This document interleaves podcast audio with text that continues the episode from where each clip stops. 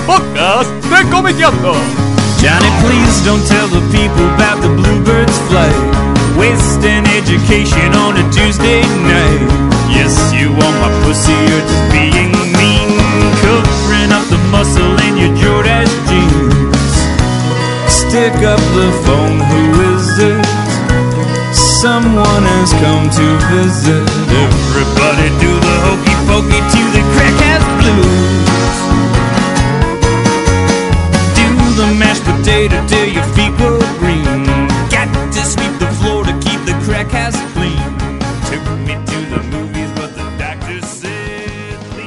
Bueno, bienvenidos al podcast número 45 de Comiqueando, en el que esta vez vamos a presentar el tercer especial sobre los 100 años de historieta argentina.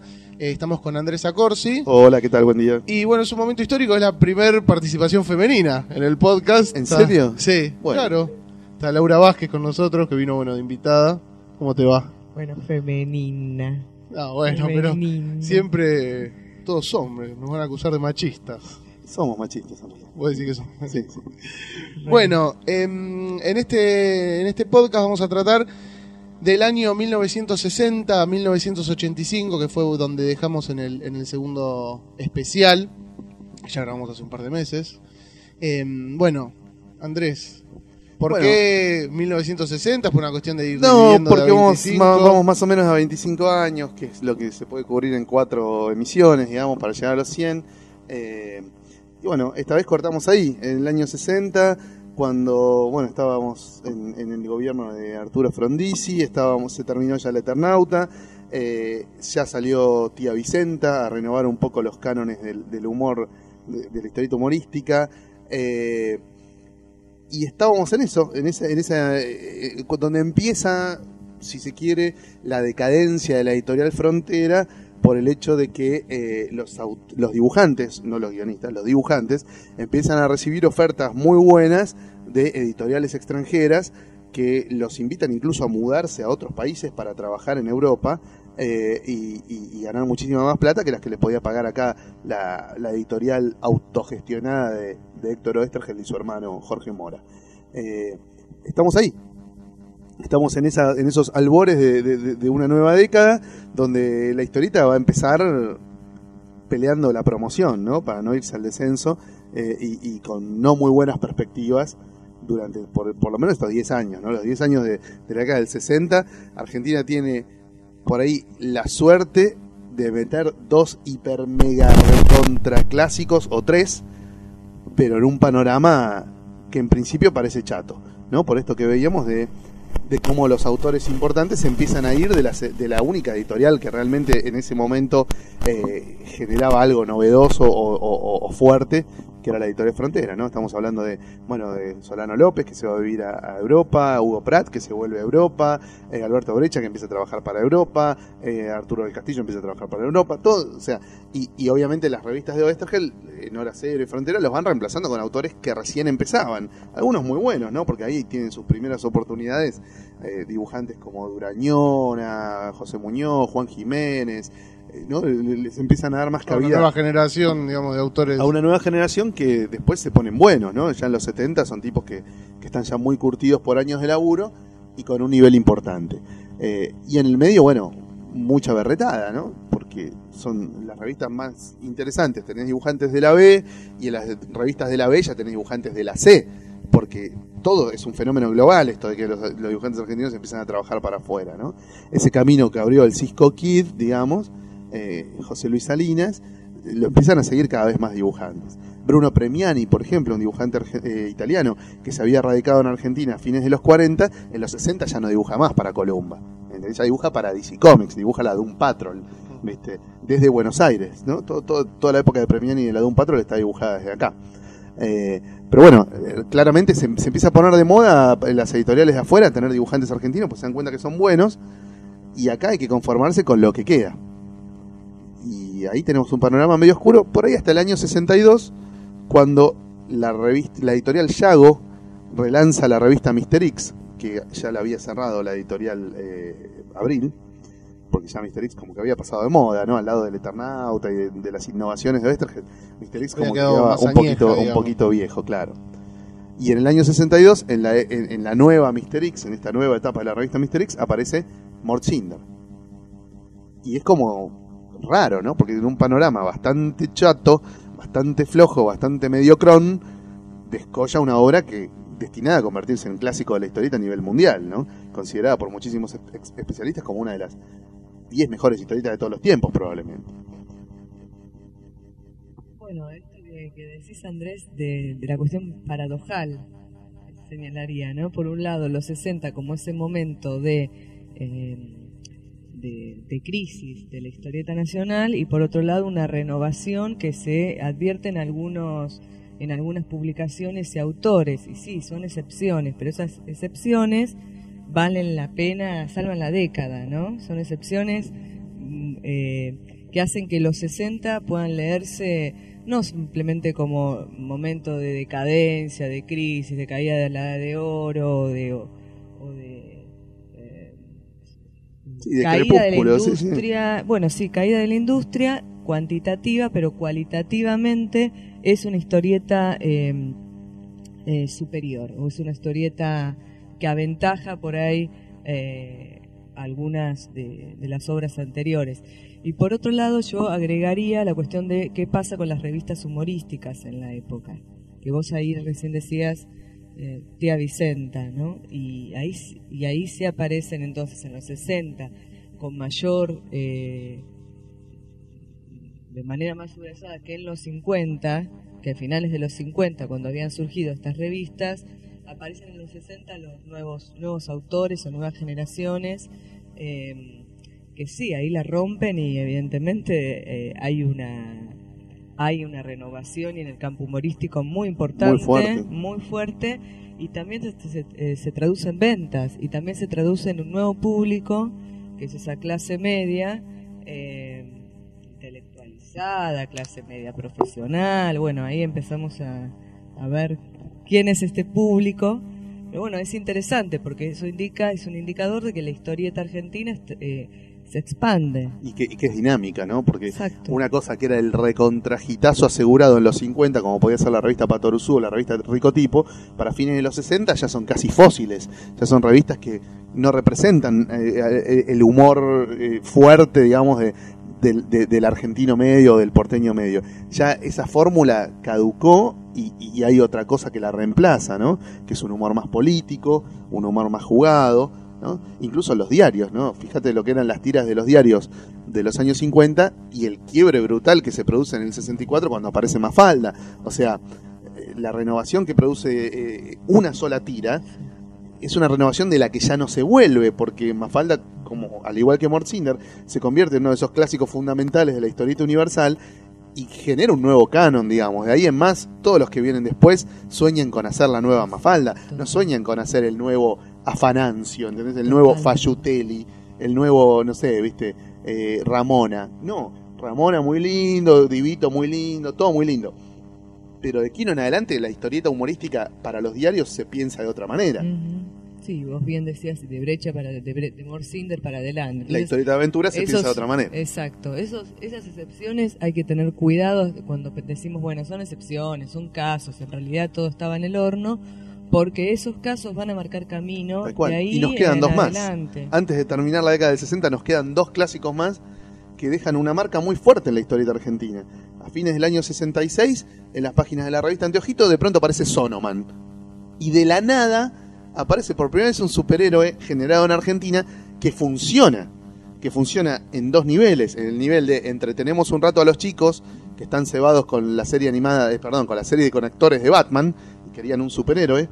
Eh, y por el otro lado funciona para los grandes, en el sentido que es una historieta de aventura de gran calidad que además de brindarte un entretenimiento te brinda un sustento, ¿entendés? O sea, eh, eh, nos encontramos de pronto con Oswald que venía de hacer adaptaciones a la historieta de cosas aburridas tipo David Copperfield y de pronto se zarpa con una imaginería pop muy emparentada con la de Estados Unidos, pero también muy genuina, muy propia. No es el enésimo clon de. O sea, no es la revista Super Volador donde le decían a Altuna copia el Superman de Wayne Boring, pero no le pongas la S porque vamos presos.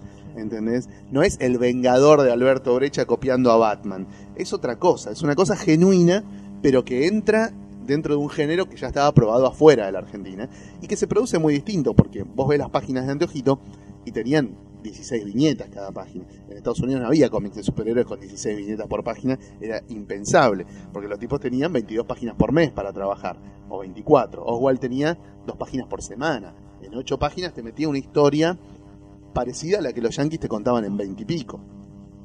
Parecía, digo, en profundidad, ¿no? En complejidad de, de tramas. O sea que ahí ya tenemos otro clásico que aparece por un lado medio impensado, porque uno no iba a buscar los clásicos al anteojito, uno iba a buscar los clásicos en todo caso a las revistas 100% de historieta, que en ese momento tampoco había tantas, porque, bueno, estaban básicamente las de Columba y eh, las revistas a las que nosotros llamamos, entre muchas comillas, menores, ¿no? Como eran las revistas de, Adolfo Mazzone, las revistas tipo Lupin, Afanancio, Piantadino, ¿no? Todas esas revistas llamadas entre comillas, menores. Don Nicola por ahí era la más notable. Eh, que también tiene su público totalmente, diferenciado. ¿no? Totalmente También, diferenciado. Así como Columba tenía un público que no consumía otras historietas, Exacto. por ahí los lectores de esos personajes no consumían otras Sí, historietas. sí, sí, ¿no? Del hágalo ahí- usted mismo, de, construcción, de también un, un tipo un tipo de público que, que es obrero y también es bueno es artesano, sabe trabajar con las manos, porque si lees la revista también después tenés que hacer el avioncito. Y, En bueno, el caso de Lupin, es claro, a hacer radio de Es un plus transistores. que no todos, teni- no todos tenían. Claro, claro. ¿no? Era para gente de por ahí que no pasaba por la universidad, ¿no? Ese tipo de publicaciones. Al igual que ya en esa época eran Patoruzú y Patorucito, ¿no? Eran revistas apuntadas a un público más infantil o de menores, de menor nivel educativo. Eh, bueno, y nos queda un clásico más, sin salir de los 60, que es en el 67 la aparición de Nippur, En, las revistas de Columba, en, la revista D'Artagnan, creo que aparece por primera vez eh, Nippur. Y es la primera creación de Robin Hood, en este caso junto con Lucho Olivera, que produce un impacto tan grande, pero tan grande, que saca a Columba de ese letargo eh, en el que estaba ya hacía varias décadas, ¿no? Porque, a ver, Columba publicaba historietas regularmente desde 1928, pero nunca fue la vanguardia. A veces fue la que más vendía, a veces no, pero nunca fue la editorial donde pasaban las cosas grosas. Hubo historietas importantes, no podemos discutir la calidad de un montón de artistas que pasaron por Columba antes del 67, pero digamos que en el mapa de los clásicos de la historieta argentina, Columba empieza a figurar tardíamente, con casi 40 años de trayectoria publicando regularmente un montón de títulos. Eh, y ahí también, Sí, sí. de un lugar, no te digo impensado, pero por debajo del radar de, de- de- de este público más intelectual que vos nombrabas, Sí, de pronto aparece una historieta a la que hay que prestarle mucha atención. De hecho, un guionista al que hay que prestarle mucha atención porque rápidamente, ante el éxito de Nippur, la participación de Robin en las revistas de Columba se recontra hipermultiplica hasta el infinito. Empiezan a aparecer decenas de series escritas por Robin en todas las revistas de Columba, no solo en la de D'Artagnan. Sí, pero no sé si coincidís que ninguna se- de las series de bueno es otro tema, ¿no? De, de, de Robin se acerca a ¿no? ¿Vos decís en los 60 o en general? En general. No, en general yo te diría que sí. A mí particularmente me gusta más Avarese que Nippur. Así. Eh, hay, hay- hay una época de Dago que me gusta más también que Nippur. A mí Nippur me gusta mucho.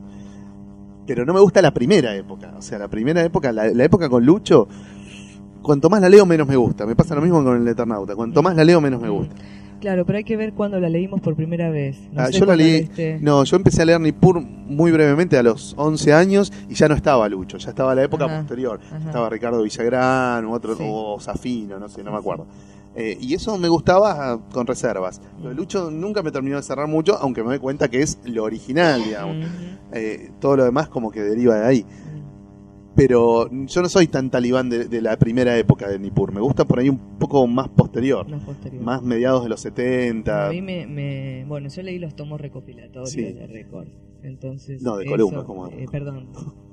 ¿Podés borrar eso? No, no, acá vale No te equivocarse. preocupes, ¿sabes? Vale equivocarse. No, no me No quiero te- equivocar. Somos seres No me humanos, quiero. Laura. Es, es un feriado a la mañana, chicos. Estamos grabando esto medio destroy. No, son ni once y media de la mañana. Claro, No. claro.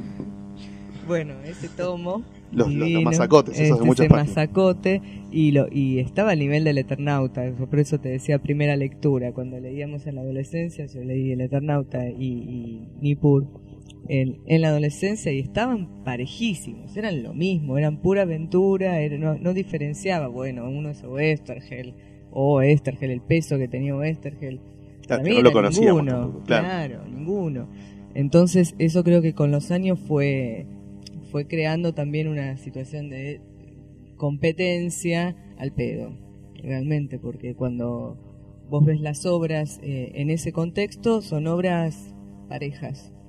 Son unas parejas. Claro, el, el, gusta el no tiene una gran ventaja, que es que tiene final. Nippur, el final está en el capítulo 440 y pico, cuando ya te aburriste de Nippur y de Mm. su eterno peregrinar y de que avance tan lento y de que se le mueran los amigos y de que le pase una cosa y otra y otra, pero que avanzaba muy lento.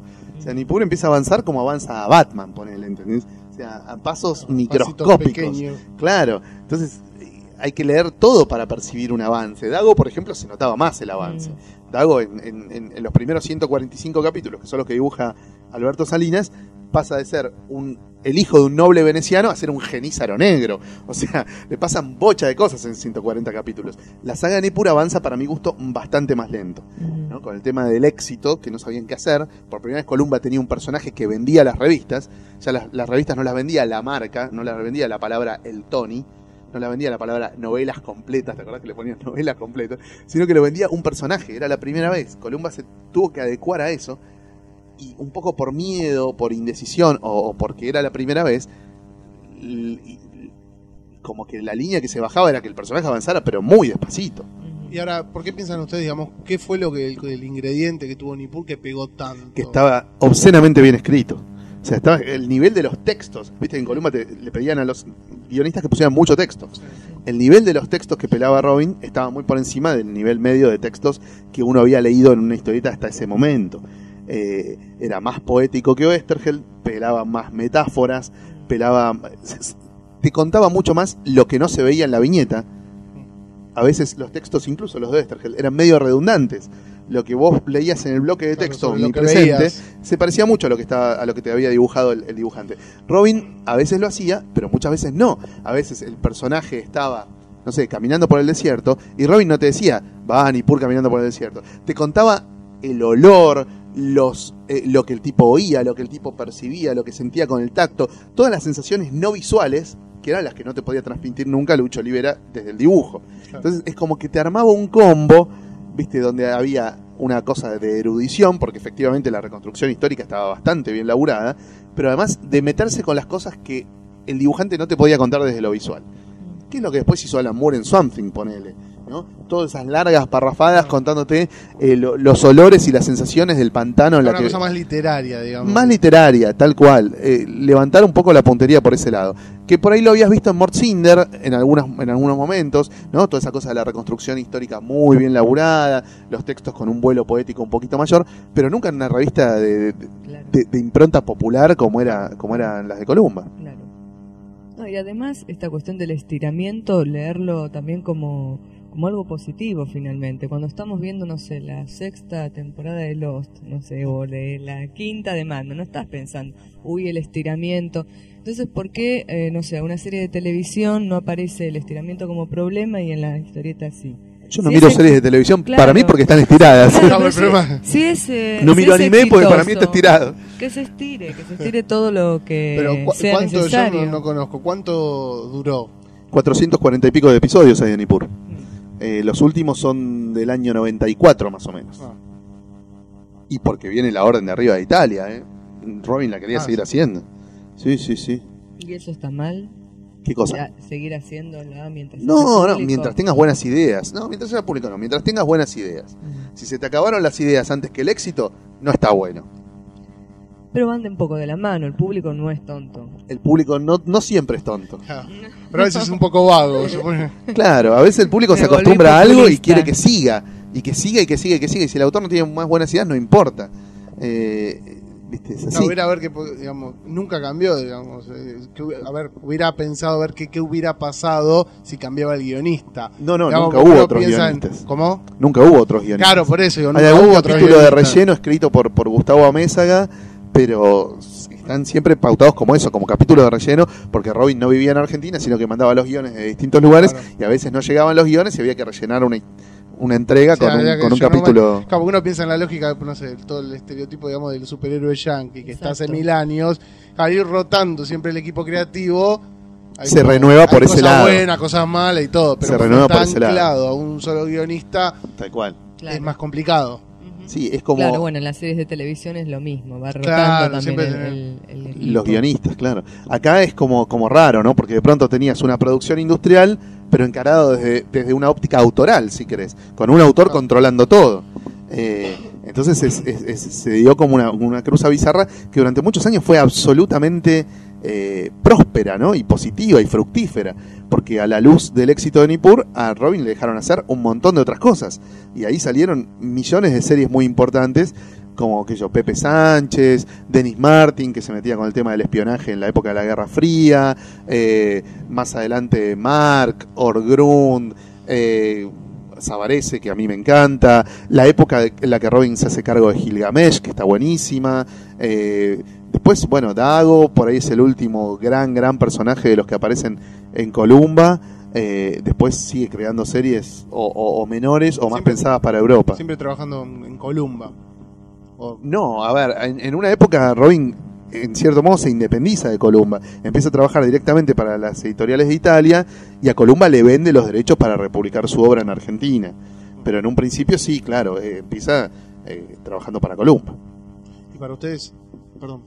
No, el problema de Robin Hood son sus declaraciones polémicas, yo lo tengo que decir. Y sí, tira bombas, le gusta Eh, tirar no me bombas. van con entrevista de Robin Hood, o sea, no la puedo terminar de leer. O sea, decís, este, como, bueno, todas las personas, todos somos contradictorios. Vos también leías al viejo Brecha en una entrevista y decías, pero, este, ¿cómo podías renegar tanto del dibujo cuando sos un Pero una, genio? pero una pose eso, Eh, eh.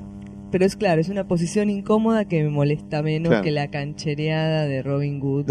este, que no. que- que- Mm, por ejemplo, no, no, no vamos a repetirlo. Vayan a buscar entrevistas a Robin Hood, cualquiera de ellas. Hay un montón. eh, cualquiera de ellas es eh, la pedantería, ¿no? Bueno, estoy hablando estrictamente en términos personales. Eh, No lo estamos juzgando como autor. como autor, por eso. Como persona no era un tipo bastante complicado. Más áspero. Bastante complicado. Bueno, ¿Y ustedes consideran que Nippur es como la, la gran obra de él o creen que hay obras que quizás no tuvieron tanta popularidad y que tienen sí, más jugo? yo ya te digo, a mí me gusta más Avarese. Pero porque me gusta más Cacho Mandrafina que Olivera y porque me gusta más la temática de los gangsters que la del sumerio Mm. y qué sé yo. Y me parece que, aun cuando no es muy original, porque empieza muy parecido al padrino, Sabarese, me parece que se repite un poco menos. Nippur es como que se repite un poco más y avanza más lento. Sabarese también tiene el mismo problema que Nippur. No termina nunca. De hecho, los últimos capítulos ni siquiera los escribe Robin. El, dudoso honor de ponerle un fin a Sabarese le correspondió a Armando Fernández, ponele, ¿entendés? Que no existe. Es un cuatro de copas al lado de Robin. Pero bueno, ahí de nuevo la lógica industrial se impuso por sobre la lógica autoral. Eh, eso es, es un bajón, pero es así, ¿viste? Ya promediando los 80 o ya a principios de los 90, esta serie que empieza en el 78, allá arriba, termina desinflándose como un globito, y ya no le queda nada, ¿viste? Ya Mandrafina dibujando media máquina y Armando Fernández haciendo lo que puede, que siempre es muy poco. Y así se termina un clásico que tenía todo para romperla. Pero eso porque Columba no, no, no tenía los huevos para darle un final a cada historia. ¿Entendés? No existía la, la posibilidad de terminar un personaje. De hecho, trataban de que los episodios fueran cada vez más autoconclusivos para poder republicarlos y que pareciera uno nuevo, ¿entendés? El que no justo no compró ese número 244 de la fantasía todo color, no sé qué, de pronto se encuentra con un capítulo de Sabarese que nunca leyó y no se da cuenta que es anterior a los que leyó el mes pasado y no posterior, porque están escritos para eso, para ser súper autoconclusivos, ¿entendés? Mm, mm, Esa trampa, entre muchas comillas, eh, perjudica el, el producto en sí. Vos querés leer el final de Sabarés y no lo vas a encontrar nunca, no sabés cuál es el último capítulo de Sabarés. No sabés por qué ese es el último y no el anterior o el posterior. Sí, además no tenían una política muy fuerte de, de recopilación, ¿no? De, No, tampoco. En tomos o en, en encuadernación o todo esto que también surge en los 60, que es muy importante, que es conservar la, conservar la historieta, no, no descartarla, sino que justamente esas revistas hay que eh, guardarlas en la biblioteca. Eh, después viene el pasaje al libro, pero es, previamente está eh, esta cuestión de los tomos recopilatorios, de los fascículos, de las cajas para armar, eh, en fin, eh, las colecciones, los pósters desplegables adentro de la revista, en fin. un cuidado que no sé si, me parece que Columba no tuvo para nada esa política. No, no, para nada. diferencia de Record. Record venir por ahí un después poco y más, que- claro. que Igual en los más- 60 los pioneros de, de- de recopilar historietas en libros fueron, bueno, la editorial Jorge Álvarez, ¿no? que fue el primero que recopiló Mafalda en libros, y posteriormente Ediciones de la Flor, ¿no? que, que- que salen un poco a, a- a buscar ese espacio, el de qué pasa si agarramos una historieta que salió en el diario y la convertimos en un libro que se puede vender en kioscos o en librerías. Hasta ese momento no se había hecho nunca eso. No, no, en Argentina no, no, no. O no sea, había. tomando la historieta como algo de lectura y. Descartable, como decía recién Laura. digamos, Era, un producto descartable, era algo que vos leías en la peluquería, en el, el consultorio del médico o, Claro. o en la calle con tus amigos y después se tiraba o, o a lo sumo lo guardaba alguno muy freak. Pero no era normal pensar que la historieta era algo que merecía ser conservado. Por eso también valen lo que valen esas, esos, esos- esos ejemplares, ¿no? Anda a buscar una colección completa de hora cero. Te asesinan. Sí. Pero porque hay pocos ejemplares. No, exi- por eso es que al día de hoy hay muchas historietas de ese periodo, periodos previos que nunca, digamos, se lograron compilar. Exacto. Y porque que no no hay- se conocen, claro. claro. No, y una cosa que también está, bueno, hay que pensar que Westergel como editor, también como no, no vio eh, esta, en este aspecto, no solo la fuga, como vos decías antes, de dibujantes a Inglaterra, sino también estos, estos aspectos editoriales. Eh, decir, bueno, si, el- si el Eternauta es un producto muy exitoso, lo recopilo yo, no otro editor, ¿no? Fue Ramírez y después... Claro, Ramírez eh, sacó en tres tomos, exacto, en tres, en tres Ramírez y revistas. después récord. Esto o esta que no lo, No lo vio. no lo vio y estaba ahí en, la- en sus Claro. manos, ¿no? Eh, una edición completa del Eternauta por Frontera, Pero no, no la vio. antes de, de cerrarla.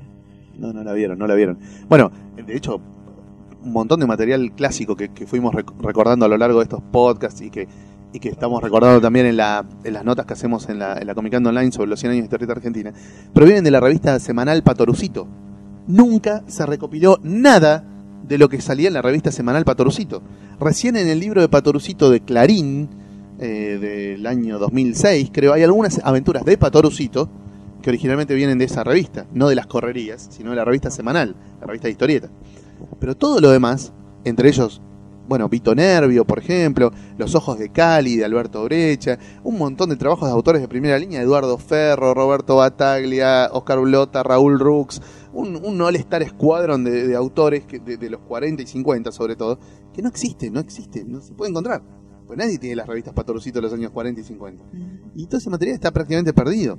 Mister X, ¿cómo no hay un libro posta Claro, que compilen. No ese cachito que salió en Clarín mal escaneado. Algo posta, ¿entendés? Aparte, pues es una cosa continuada, digamos, fascículo, recopilándolo. O tomos, o sea, o algo. Pero en ese momento no estaba esa conciencia. Como decía Laura, eh, como que recién en los 60 los intelectuales le empiezan a prestar una cierta atención a la historieta como un producto cultural viable y no como una pelotudez. Y acá en- recién en los 70 o 80 se empieza a imponer, el- o a imponer, a pensar el tema de qué pasa si esto mismo se manda a una librería en, forma, en otro formato. Claro. ¿no? Sí, pero incluso eh, eh, saliendo del costado intelectual, o sea, es algo que vos, eh, vos decías, bueno, Álvarez o, o Divinsky podían hacer y la podían ver, eh, lo hizo Scuti también, que Claro, no pero está muy posteriormente. lejos de un Pero intelectual. a fines de los 70, 10 años después de Jorge Álvarez. Sí, pero con su visión empresarial, el tipo hizo la serie de oro, ¿es? ¿Es Claro, la serie de oro. serie de oro. Esa, esa serie que está buenísima, fantástica, tapa negra, de los clásicos de, de la historieta. Y es, creo que, bueno, es una de las pocas cosas que se conservan de récord, más allá de, las, de los libros usados, Sí, sí. de las De las revistas de viejo que puedas conseguir. Y anda a ver si las conseguís. Pero esos tomos eh, son geniales. y se siguen consiguiendo dentro de todo, Son te los cobran caros pero siguen estando. Y ahí salió, por ejemplo, Hernán el Corsario de, de, de José Luis Salinas, que era una historieta de 1937 Mm. de la revista Patoruzú. O sea, hubo un rescate de material muy grosso ahí, eh, que no, no se continuó. Bueno, hubo algunas cosas también de que habían salido en la editorial de Oestergel, ¿no? Algunas cosas de Eh, frontera. Sí, bueno, Guatami era, Ticonderoga, Ticonderoga. Ticonderoga, Watami, eh, bueno, varias cosas de Pratt, Obviamente el Eternauta, el, eh, obviamente el Eternauta y el, eh, Brecha Negro. el Brecha Negro que tenía muchas cosas de frontera. Este, Papa muy fina había ahí. Y ahí Sí. estaban los capítulos de un tal Daneri que nunca habían salido en los 70. Pero ahí ya estamos Mm. muy en los 70. Vamos a Mm. tratar de primero redondear Vamos para atrás. un poquito los 60. Eh, ¿Con qué cerramos los 60? Bueno, con un experimento raro que no salió muy bien, que fue la remake del Eternauta hecha por, por Oestergel y Brecha para la revista Gente. ¿No? Ahí Oestergel ya estaba en su vertiente militante, digamos, eh, y, y se le ocurre a la revista Gente pedirle una remake del Eternauta. En un momento muy político, ¿no? Como es el año 69. Había pasado recién el Cordobazo, ¿no? El hombre todavía no había llegado a la luna, pero estaba, pues, estaba en eso. Eh, y era como un momento de efervescencia sociopolítica bastante heavy dentro de eh, la dictadura de Onganía, estamos hablando, ¿no? O Sí, ya no estaba sí, en no, Onganía. no, Onganía. Estaba Onganía todavía en el 69. Y bueno, Estergel reescribe el guion y lo hace mucho más político, ¿no? Mucho más eh, con, con- con un, con un sentido antiimperialista, si se quiere, más, más manifiesto, más expreso. Ya no es tan metafórico lo que está pasando, es un poquito más obvio. Y Brecha empieza a experimentar y se va al carajo. O sea, en un momento cuesta entender lo que pasa en la historieta. No es como la de Solano, que era todo clarito, diáfano, ¿viste? perfectamente. Era expresivo, pero no expresionista. El dibujo de Brecha se va al carajo. Es hermoso. Es hermoso. A mí me encanta. Pero es un Me- experimento muy fumado. No daba ni para el guion que estaba escribiendo Westergel ni para el medio que lo estaba publicando. Que era un medio bastante conserva, ¿no? Obviamente, la editorial Atlántida siempre estuvo muy alineada a, a los golpes militares, ¿viste? a una visión de la sociedad bastante retrógrada, si se quiere. Y de pronto salir a ser vanguardia con un argumento zurdo y un dibujo experimental en la revista Gente, era medio, ¿viste? Era como que hoy publique Gaturro en la Fierro, ¿viste? No tiene un Claro. choto que ver. Claro. Obviamente va a durar muy poco. Eh, y bueno, duró muy poco. ¿Cuánto duró? Y Tres meses y Sí, medio. sí, sí, sí. menos. De 15 cap- me- no, sí, menos de 15 capítulos creo que duró. 15 semanas. Eh, y le dijeron, loco, apurá todo porque te la levantamos. Y Oestergel dijo, bueno, cerró en dos capítulos pasa más o menos lo mismo que en tres cuartas partes Ah. del Eternauta de Solano. Y es una cosa muy difícil de leer, ¿viste? Los últimos capítulos tienen un masacote de texto gigante al lado de un dibujo de brecha que no, no tiene nada que ver con lo que está pasando en la historia. Y está buenísimo para mirar, pero no se puede leer. digamos. Lo, que, lo bueno que tiene esa versión del Eternauta es que es la primera que se conoce en Europa.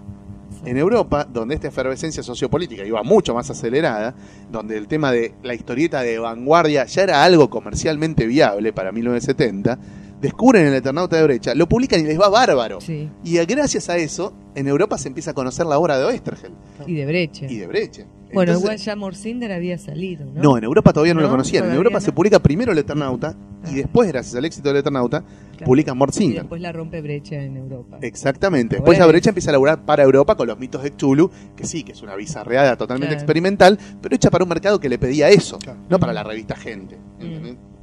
Sí, y ahí este, lo que vos decías del público es tal cual, porque además las cartas de lectores lo, Lo prendía evidente. fuego, lo prendía fuego. Decían, no se entiende el dibujo, estas manchas, este... En fin, bueno, las cartas de lectores, como sabemos, son selecciones de- del editor. Y pero, las puede escribir el mismo editor también, el se pueden editor, las Pero reflejaban bastante claramente una mentalidad de público de, de gente. que no se metían con el guion. ¿no? Yo revisé, me acuerdo de todos esos números y, y no, no, no había críticas al guion. Eran todas dirigidas a- al dibujo. ¿No? De señoras así muy enojadas porque había manchas y, y no se entendía. Eh, pero bueno, también por otra parte eh, está la, la Bienal, me parece que hay que nombrarla. La Bienal del de la 68, mano claro. de, de- de esta experimentación y de esta avanzada de finales de los 60, o sea, radicalización política y, y radicalización estética, ¿no? De- y en el medio la Bienal de- del Ditela en el 68, organizada por Oscar Mazota, bueno, ahí estaba Oscar Steinberg, y estaban estos tipos también, ¿no? Estaban los dibujantes, autores. Y venía gente de muchos países también, ¿no? Ahí vino, por ejemplo, Burn Hogarth, Mm, ¿no? El autor de la mejor época de, de- de Tarzán. Vino para la Bienal. exacto. Lo entrevistó Julio Lagos, ¿fue? Que salió después publicado en... No, Víctor Soiro. Está publicado en el hardcover Qué eh, bueno, británico, sí, sí. de- el último que hizo Hogarth en, a principios de los 70 para Inglaterra. Es una edición de lujo donde hay todo un montón de textos sobre, sobre Hogarth. Y entre ellos está la entrevista que le hace Víctor Soiro en la revista Gente traducida al inglés. Sí, y las revistas eh, intelectuales, entre comillas, porque son revistas de clase media intelectualizadas, no son intelectuales, sino para un público con pretensiones, eh, sociólogos, psicólogos, eh, bueno, momento de nuevas eh, nuevas profesiones, también eh, de finales de los 60 como Panorama, Primera Plana, eh, que acompañan, acompañan muy fuertemente este fenómeno, ¿no? Porque hay entrevistas en esas revistas, Primera Plana, vos no entrabas al Ditela sin una Primera Plana abajo del brazo, era Ditela, Primera Plana. Era el house organ del claro, Ditela. claro, era el mismo, era estamos, estamos enterados, ¿no? Estamos en la crema y y bueno, y conocer de historieta, por lo menos no desconocer Mafalda, Brecha, el Eternauta, era parte de, bueno, era parte de lo que había que saber, ¿no? Eh, cosa que, que antes no, no ocurría. Podías pasar por la vida sin, sin saber qué era una historieta, ni nunca había visto, ni leído. Y esto me parece que a finales de los 60 empieza a, moverse, ¿no? Ya no es tan así. Ya no es tan así. Para la clase media, desconocer el Eternauta era por lo menos un signo de, de ignorancia. Y sin embargo, hacía mucho que no se publicaba, ¿no? Porque las últimas reediciones habían sido de muy principios de los 60 en esta editorial Ramírez y, y la segunda versión había sido algo efímero en la revista Gente, que, que había pasado, no sé si desapercibido, pero no había sido un éxito, ni mucho menos. Y bueno, y cerramos la década del 60 con un placer culpable, que es aguante y me la banco las locuras de Isidoro. Al que se le ocurrió sacar a Isidoro de Patoruzú y darle su propio título, donde Isidoro fuera el rey de los Playboys, donde no fuera un, un sidekick medio garca que andaba siempre al lado de Patoruzú, sino el protagonista de sus propias aventuras, ese es un genio. El guionista era Mariano Juliá, me saco el sombrero, me pongo de pie para nombrarlo.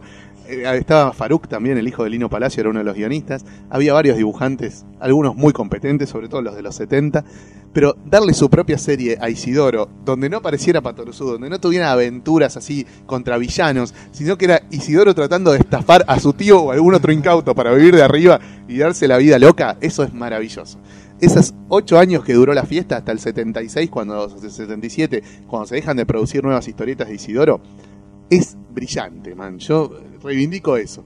Eh, y recomiendo full el libro grandote, ese que se llama el libro de oro de Isidoro, que sacó la editorial Norma ya por el año 2007, creo, cuando estaba por salir la película o ya había salido. Ya solo vale por el texto de Sasturain con el que abre. El texto de Sasturain con el que abre ese libro es maravilloso. O sea, solo por eso vale lo que te cobran el libro. Pero las historietas, man, está bien, algunas se repiten, pero es muy gracioso. Es muy gracioso. Los argumentos en un punto de la historia ya no se pueden hacer más cargo de las consecuencias de lo que está pasando, pues es demasiado heavy. Entonces lo, lo resuelven todo muy rápido, ¿viste? Medio, ¡pum! Bueno, se tiene que terminar, chao. Eh, pero está muy bueno, muy bueno. La verdad que crear un personaje así, con esas características, y sacarlo de lo que es el universo aventurero de Patoruzú para ponerlo en el universo de el porteño piola que se proyecta a nivel mundial, viviendo de fiesta en fiesta, es buenísimo. Es buenísimo. No tiene nada que ver con el contexto sociopolítico, no tiene nada que ver con... Hay una en la que él se hace pasar por el Che Guevara, que le pusieron una bomba en la editorial. Nunca se publicó hasta que salió el libro de Clarín en el 2004, creo, 5. Eh, se llama El Che Isidoro. Y esa es la única que tiene que ver algo con la, con el movi- con la con el contexto sociopolítico de su época. Todo lo demás es una especie de fiesta infinita que transcurría en paralelo a la vida real, ¿entendés? Ahí no había dictadura, no había peronismo proscripto, no había matanza de Seiza, no había un carajo, había fiesta, ¿entendés? A bordo de un yate, en un casino, en una disco o y así, ¿viste? Y la gente se pagaba con unas pilas así de billetes, tipo, que te llevaban hasta la rodilla, ¿viste? Y todos se pasaban fajos de billetes. Y era una cosa así descontrolada y yo lo banco.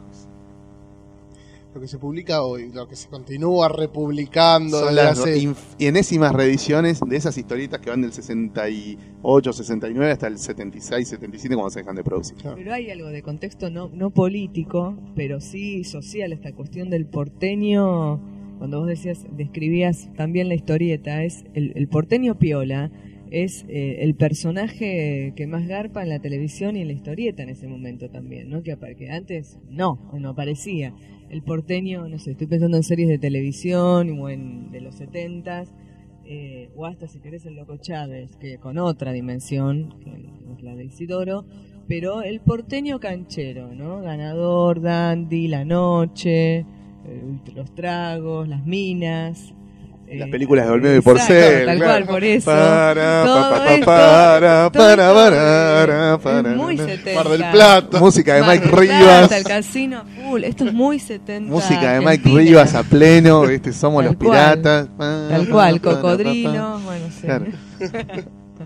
Todo eso es muy setentoso. Sí, sí, tal cual. Y bueno, y ot- otra cosa de la que se hace mucho cargo Isidoro es de la del fuerte peso que tiene ya a, fi- a fines de los 60 la televisión. ¿no? Que es algo que por ahí se ve primero en Mafalda, pero después rápidamente se ve en Isidoro con mucho peso, que cualquiera que aparece en televisión es famoso. ¿Viste? En las historietas de Isidoro aparecía Mirta Legrand, Pipo Mancera, Tita Merelo, todos los que eran famosos en los 60 estaban en las historietas de Isidoro. Y el propio Isidoro, en una, hay una historieta en la que él quiere ganarle a Mirta y se hace su propio programa de, Mm. de almuerzos. Mm. ¿Entendés? Eh, y ese dato, el de, el de la fuerte entrada de la televisión a una enorme mayoría de, de hogares en Argentina, también tiene que ver con lo que decía Laura al principio cuando un poco ca- em, eh, definíamos o describíamos la década del 60, que es una década en la que Mm. las ventas de las historietas bajan mucho. Mm. ¿Por qué? Porque empieza a pesar fuerte la televisión. De pronto hay un entretenimiento masivo y popular que no requiere ir hasta el kiosco a gastar plata Claro. para tenerlo, es simplemente apretar un botón en tu casa. Ujú. ¿no? Y, y- ahí eso también explica muchas cosas de por qué a la historieta le va como le va durante los 60, ¿no? Porque aparece una opción más. Ujú. Ya para los chicos no era jugar a la pelota en la calle o leer historietas. Ahora había una opción más muy grosa, Ujú. ¿no? Sí, muy y grosa. además la- las clases populares llegando a la televisión en los 60 largos 70 porque la televisión ya estaba desde el finales de los 50, mediados de los 50. Bueno, Pero era todavía para no había pocos al público, era claro. para pocos. Cuando se construye como público masivo es en los 60, ya cuando aparecen también los canales privados, en los 50 no, solo tenías el estatal, y aparecen los canales privados, más diversidad, más público, programas este, en vivo, etcétera, y, y ese público, ese público masivo. Y me parece ahí que García Ferré la ve muy bien esa, ¿no? O sea que de nuevo, otros editores no, porque diversifica su, su producción, o sea, el tipo no se queda solo con las revistas, sino que apunta a la televisión y apunta al cine, ¿no? Se vuelve más un empresario que un editor, y eso es distinto. Este, es, es una cabeza totalmente Claro. distinta, ¿no? De, de ver, eh, de ver la historieta. Bueno, en- hablando de García Ferrer, en el 67, eh, a García Ferrer, como le iba muy bien con Anteojito, lanza una segunda revista de historietas. No de contenido educativo infantil, sino de historietas que se llama Antifaz, que salió una vez por mes. Y ahí hay muchos guiones de Carlos Trillo. Ah, grosso. Carlos Trillo escribía ahí La familia Panconara, una familia muy rara, Ay, qué lindo. y Sí. las aventuras de Antifaz y Zanzíbar Show, donde eran detectives. Detectives al estilo de Sherlock Holmes, ¿no? Con lupa y, y esos sombreros medio ridículos de los ingleses. Eh, ahí hizo muchas de sus primeras armas eh, Carlos Trillo, ¿no? En, la revista Antifaz. Así que por eso, bueno, hoy es bastante buscada la revista Antifaz. Pues además ahí están las primeras historietas de Super Hijitus. Mucho antes de que las aventuras de Hijitus se convirtiera en una revistita paisada, Hijitus aparecía a, eh, a todo color en el mensuario Antifaz. ¿Sí? En historias cortas, a color, y en formato no apaisado, en formato como tipo comic book. Eso es muy buscado por los coleccionistas, sobre todo los fans de García Ferré, ¿no? obviamente. En segunda medida por los fans de Trillo, en tercera por la gente que, que le gusta la historieta infantil en general. Pero bueno, estaba bueno también Mencionarlo. mencionarlo. Bueno, y nos Y vamos ahí- ya a los 70, si querés.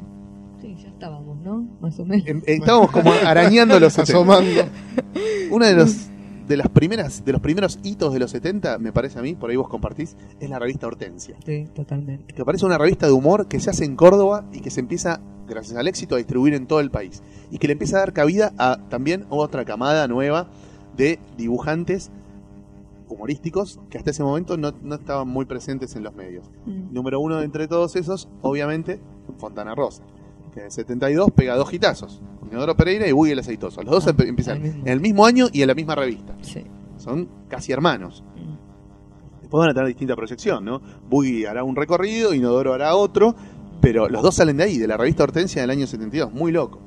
Y al toque salen otras revistas de humor renovadoras, como por ejemplo Satiricón, que vos la tenés bastante más Sí, estudiada. Sí, sí, sí. En Satiricón, bueno, además de Trillo, Dolina, Abrevaya, Ginsburg, eh, Mario Mactas y un montón de gente más, trabajaban dibujantes, ¿no? Estaba Oscar Blota, estaba Sergio Izquierdo Brown, ah, había no mucha historieta, pero había historia. Bueno, Tabaré. Grondona White, Grondona Grondona White y White y Tabaré. Había muy buenos historietistas, ¿no? En, en- en la revista Satiricón, que por supuesto tuvo un, un vaivén editorial muy jodido por el tema de la censura.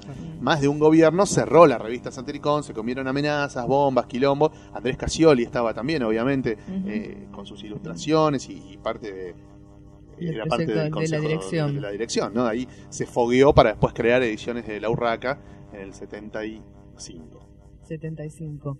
Sí, además este periodo seten- 70-75, ponele, como un Que era momento un de ebullición total, porque había un montón de publicaciones que no nosotros no vamos a nombrar porque no nos acordamos. Yo algunas me acuerdo. los nombres. Me acuerdo María Vizca, eh, Media Suela.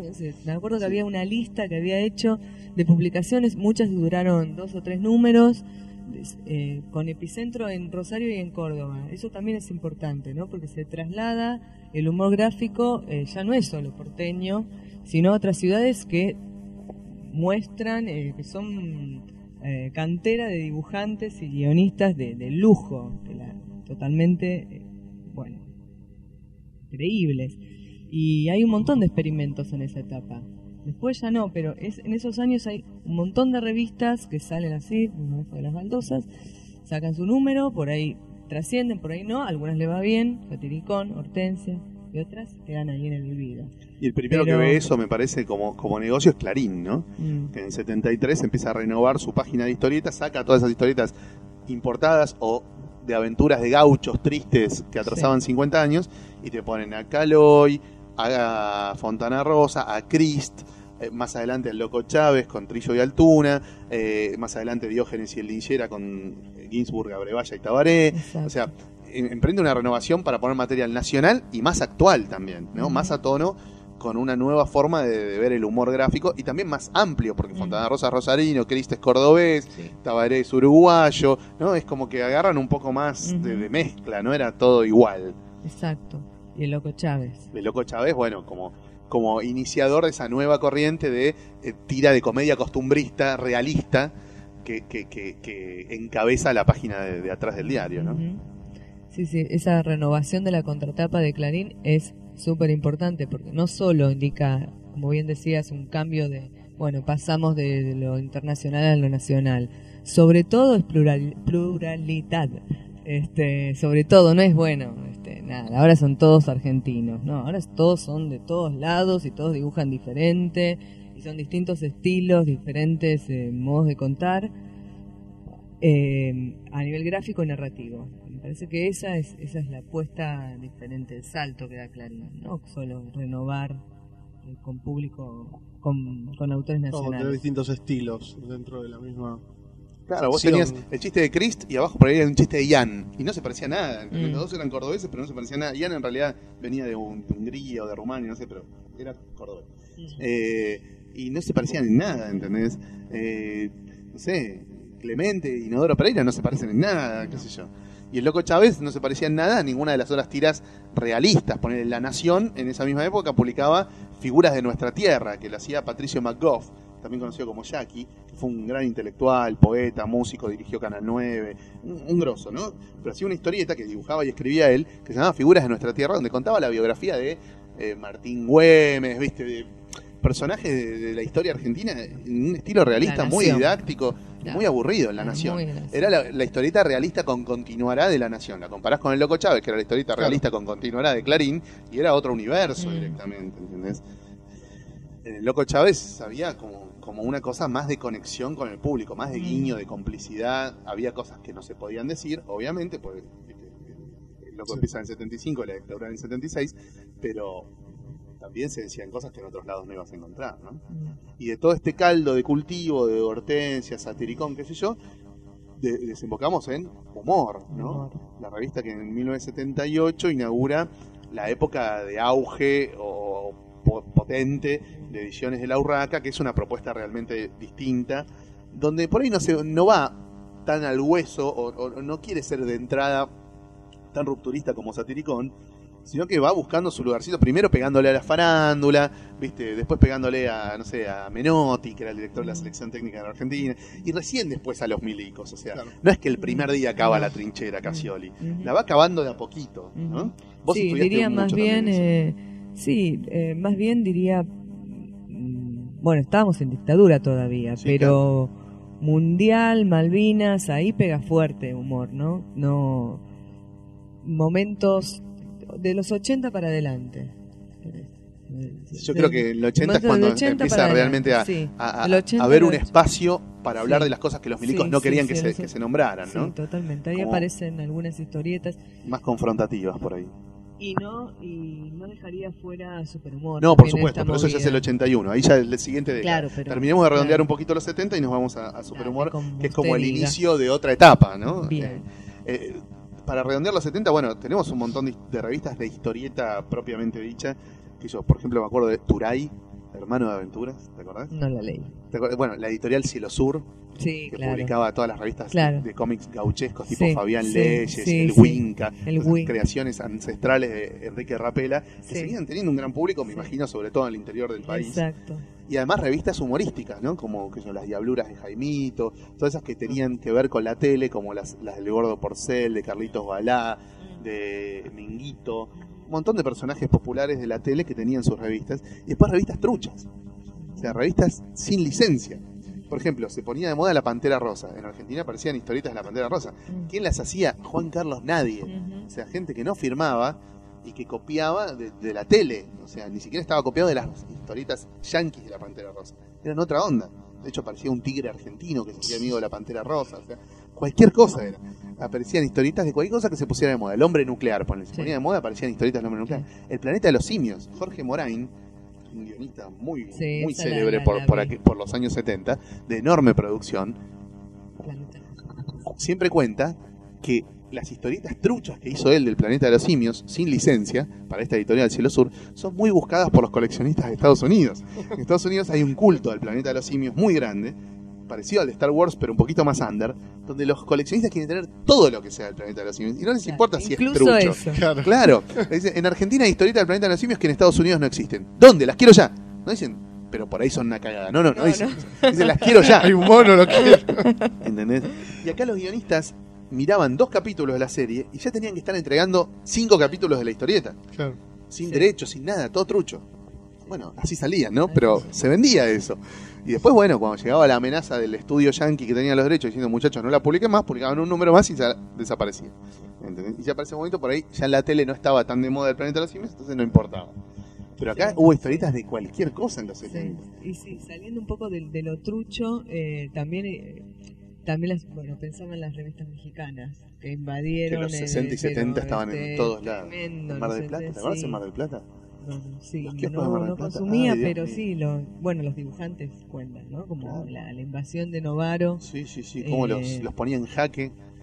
Bueno, y después ya dentro de lo más pro, digamos, de lo más por ahí notable o rescatable, en paralelo a este resurgir de Columba que arranca a fines de los 60 con, con, con Robin Hood, la aparición de Ediciones Record, ¿no? Que, que nombrábamos hace un rato con el tema de los libros, pero con las revistas, ¿no? Con eh, la aparición sobre todo de la revista Scorpio a fines del 74, que un poco se propone reunir al elenco estelar de Frontera, Exacto. porque estaba Oestergel, Alberto Brecha, Arturo del Castillo, Hugo Pratt con el corto maltés, pero. Hugo Pratt, Sí. eh, estaba. Eh, no, No, pero no, no, no, digo del elenco clásico de. Sí. Estaba Solano, Solano. que empieza con Unitarios y después con el Eternauta Eh. 2. eh, y estaba. eh, ¿Quién más de los Eh, clásicos? Estoy pensando. Arturo del Castillo. Ya lo nombramos. eh, no, bueno, esos. Esos. Y después, todos los que habían aparecido de fines de, fines de los 50 para acá: Altuna, Trillo, Enrique Brecha, Carlos Albiac, Lito Fernández, Horacio Lalia, Robin Hood, que está en los primeros números de Scorpio, haciendo unitarios de terror que dibujaba Lalia. Eh, un, un- un elenco de autores. Oswald, obviamente, que lo Sí. nombramos un rato. Cacho Mandrafina, Ernesto García Seijas.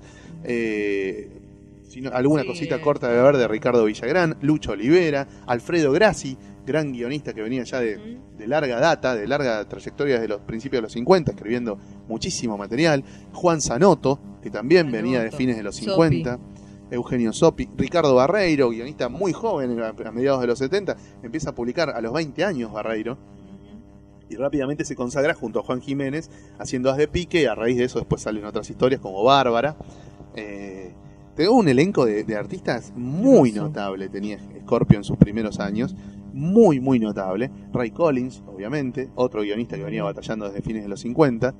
eh, muy, muy notable. Sí, seguro elenco. nos estamos olvidando. vale. Seguro de dos o tres nos estamos o sea, olvidando. tenía un elenco muy, muy heavy, muy, muy heavy. Tan heavy que vende tanto al principio Scorpio que Record empieza a diversificarse y a generar más revistas.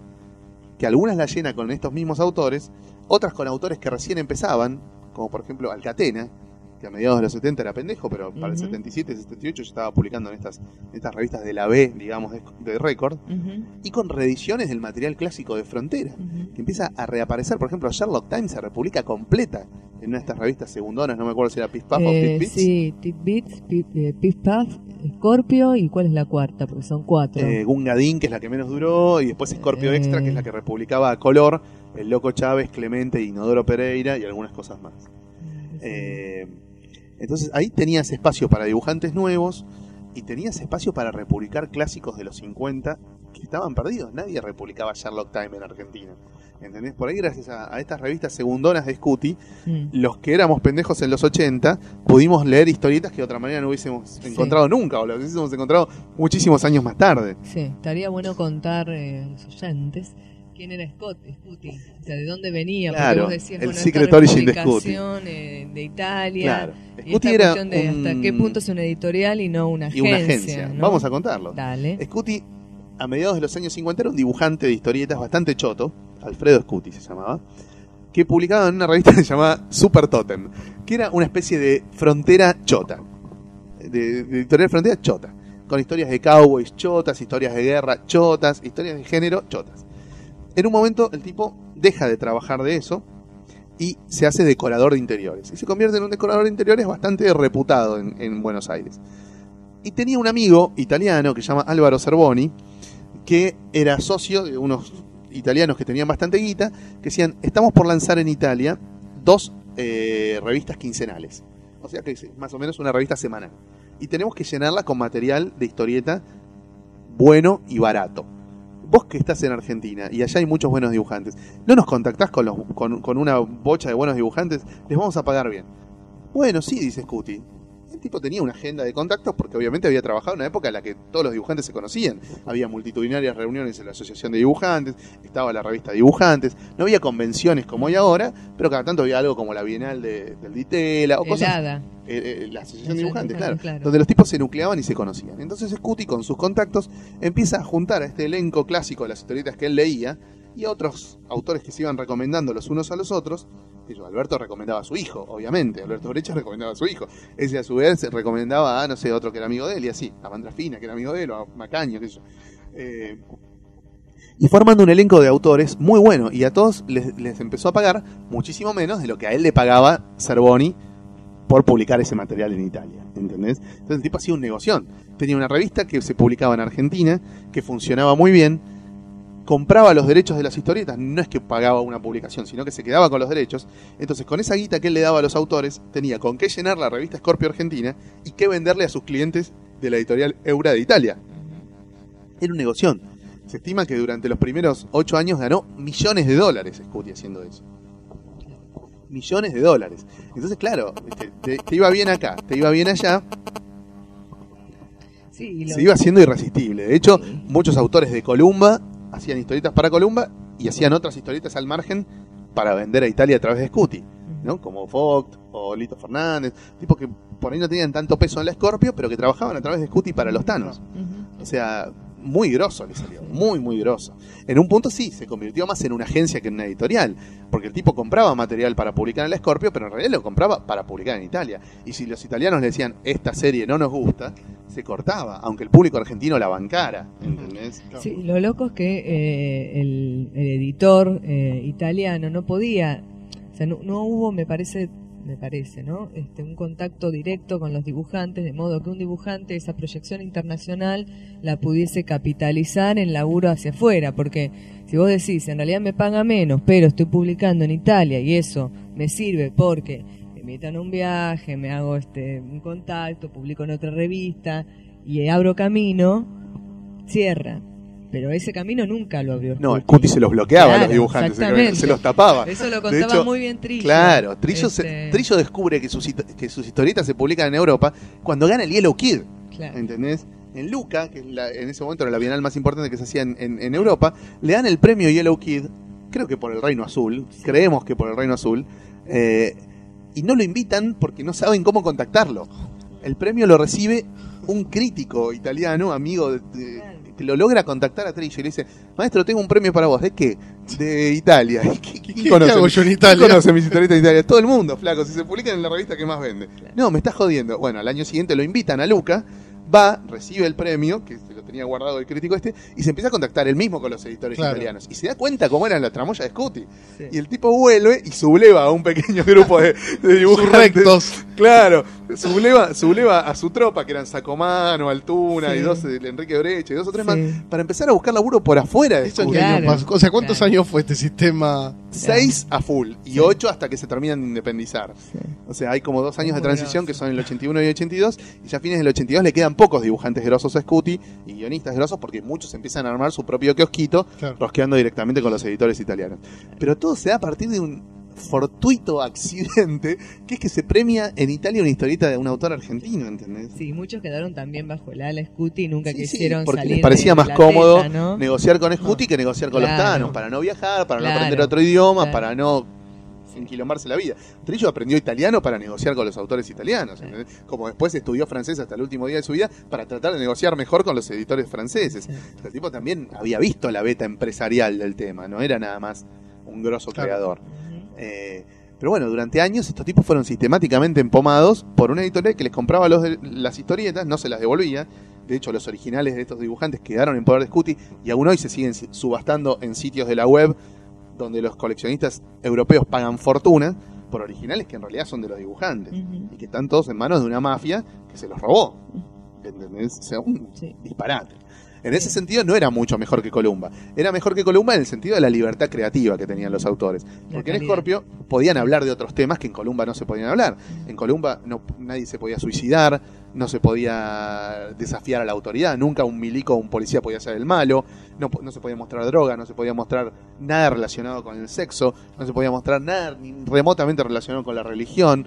Viste, en, en Scorpio no te digo que era vale todo, pero casi.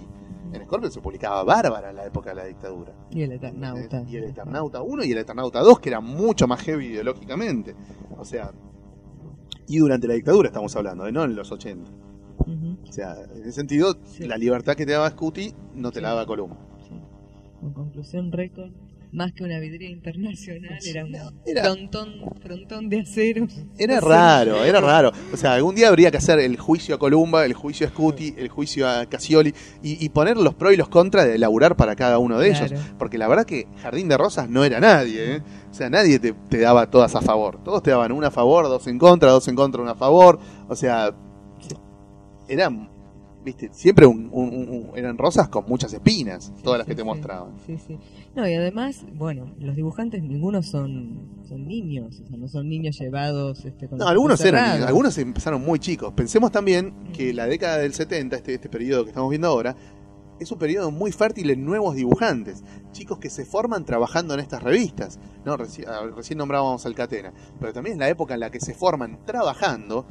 Al principio como asistentes y después publicando con su nombre, tipos como Jorge Safino, que fue un dibujante importantísimo, que falleció muy joven, Rubén Merigi, Eduardo Rizzo, eh, toda una generación de Oscar Capristo, toda una generación de tipos muy, Patricia Brecha, Sanju, un montón de tipos muy buenos, Carlos Nine, que empezó dibujando boludeces en las revistas de Casioli en el año 80, Sí. eh, un montón de tipos muy buenos, Miguel Rep, ¿viste? Podemos nombrar todos estos que tienen entre 50 y 60 más o menos, un montón de tipos que se formaron laburando en estas revistas porque el sistema de producción les exigía generar nuevos dibujantes, porque no todos llegaban con las fechas, eh, y fueron formados en estas revistas, donde además les pagaban por estar ahí. Y se fogueaban. Y se fogueaban y compartían estudio y, y editorial y revistas con grandes maestros. ¿no? Sí, que eso siempre lo que se diferencia, bueno, la- las nuevas generaciones, los- sobre todo a partir de los 90, diferencian eh, respecto de esa época, ¿no? El discípulo maestro, o sea, ¿cuál es el maestro para un pibe que empieza a hacer fanzines en los 90? Bueno, No hay. el maestro es el, el- claro, el, que- el, el maestro impreso, ¿no? En la revista. O pagar por ir a un taller. O pagar para ir a un taller. Acá te pagaban por ir a un taller. En los Exacto. 70 todavía te pagaban por ir a un Exacto. taller, ¿entendés?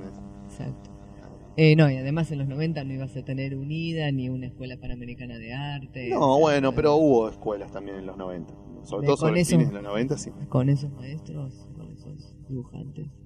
Sí, qué sé yo, Alcatena dio clases prácticamente toda la década del 90. Juan Sanoto del 97 hasta que se murió. Sí. Eh, hubo gente que sí, que dio clases. Pero Brecha le dio clases a los chicos que después formaron el tripero. O sea, hubo algo de, de- de docencia, poco, Mm, obviamente, mm. pero hubo. Mm. Eh, qué sé yo, la Escuela Argentina de Historietas se fundó en el año 89, creo. O sea, había Y ahí pasaron varios. Estaba, sí. yo en los primeros años estaba Pez, Pablo Páez, eh, no, había, había dibujantes. Pero bueno, eh, un poco eso, ¿no? Que se pierde esa tradición del discípulo que decía Laura, Mm. eh, después de los 70. Pero hasta los 70 eso funcionaba, el semillero constante, ¿viste? El de generar nuevos dibujantes. También había que tapar los agujeros de los dibujantes, no solo de los viejos que se iban muriendo, sino que se iban a la mierda, ¿entendés? Porque un día, viste, Durañona se fue a Estados Unidos, Muñoz se fue a Italia, eh, Juan Jiménez se fue a España, Altuna se fue a España, eh, no sé quién se fue acá, no sé, José Luis García López se fue a Estados Unidos. ¿Y con qué llenabas todos esos agujeros de esos grosos que se iban yendo? Con pibes nuevos, que había que foguearlos.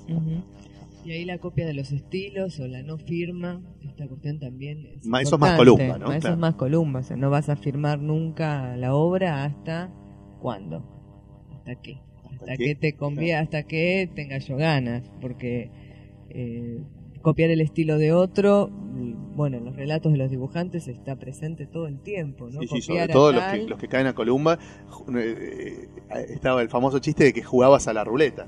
Este, había una ruleta, vos tirabas la ruleta, hacías croc, croc, croc, croc, uy, se detuvo en Lito Fernández. Eso quiere decir que tenías que copiar durante 10 años a Lito Fernández. ¿eh? Por ahí se detenía en Villagrán, en Mandrafina, no sé, en 4 o 5 que eran los más populares, y donde caías, cagaste. ¿Viste? Tenías que copiar a ese toda tu vida. Es un garrón, obviamente. Por eso duraron tan poco en Columba algunos tipos muy buenos como Rizzo o Safino, eh, ¿viste? Que se pudrieron de, esa, de ese sistema.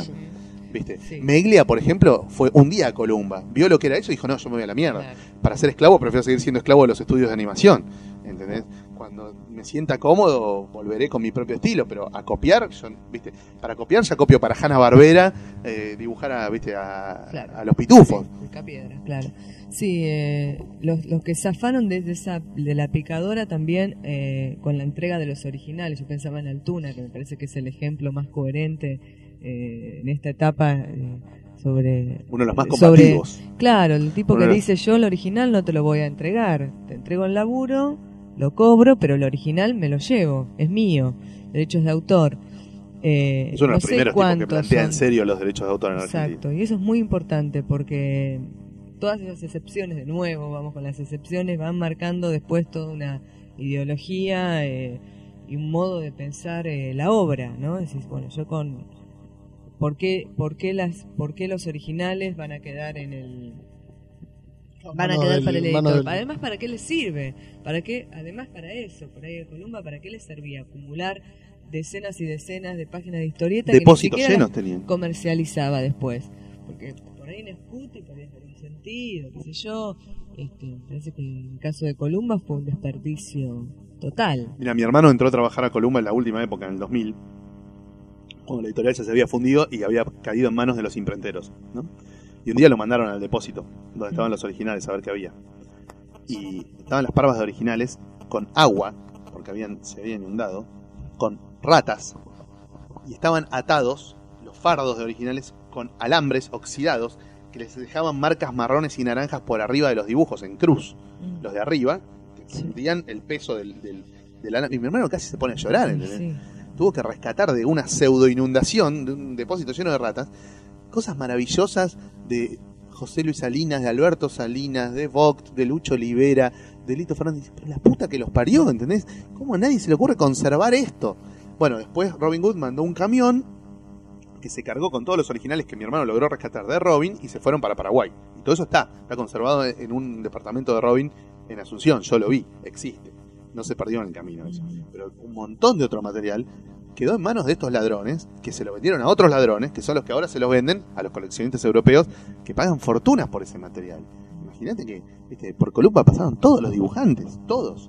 Si te pones a buscar en Columba encontrás cosas de quien vos quieras. Claro, por eso hay algo ahí de, de poder, ¿no? Yo tengo Sí, el poder, sí, sí, eh, sí, en- sí, sí, no, sí. porque no hay una lógica ahí ni comercial, No, ni no, otra tal más cual. que... Es, es quien la tiene más larga.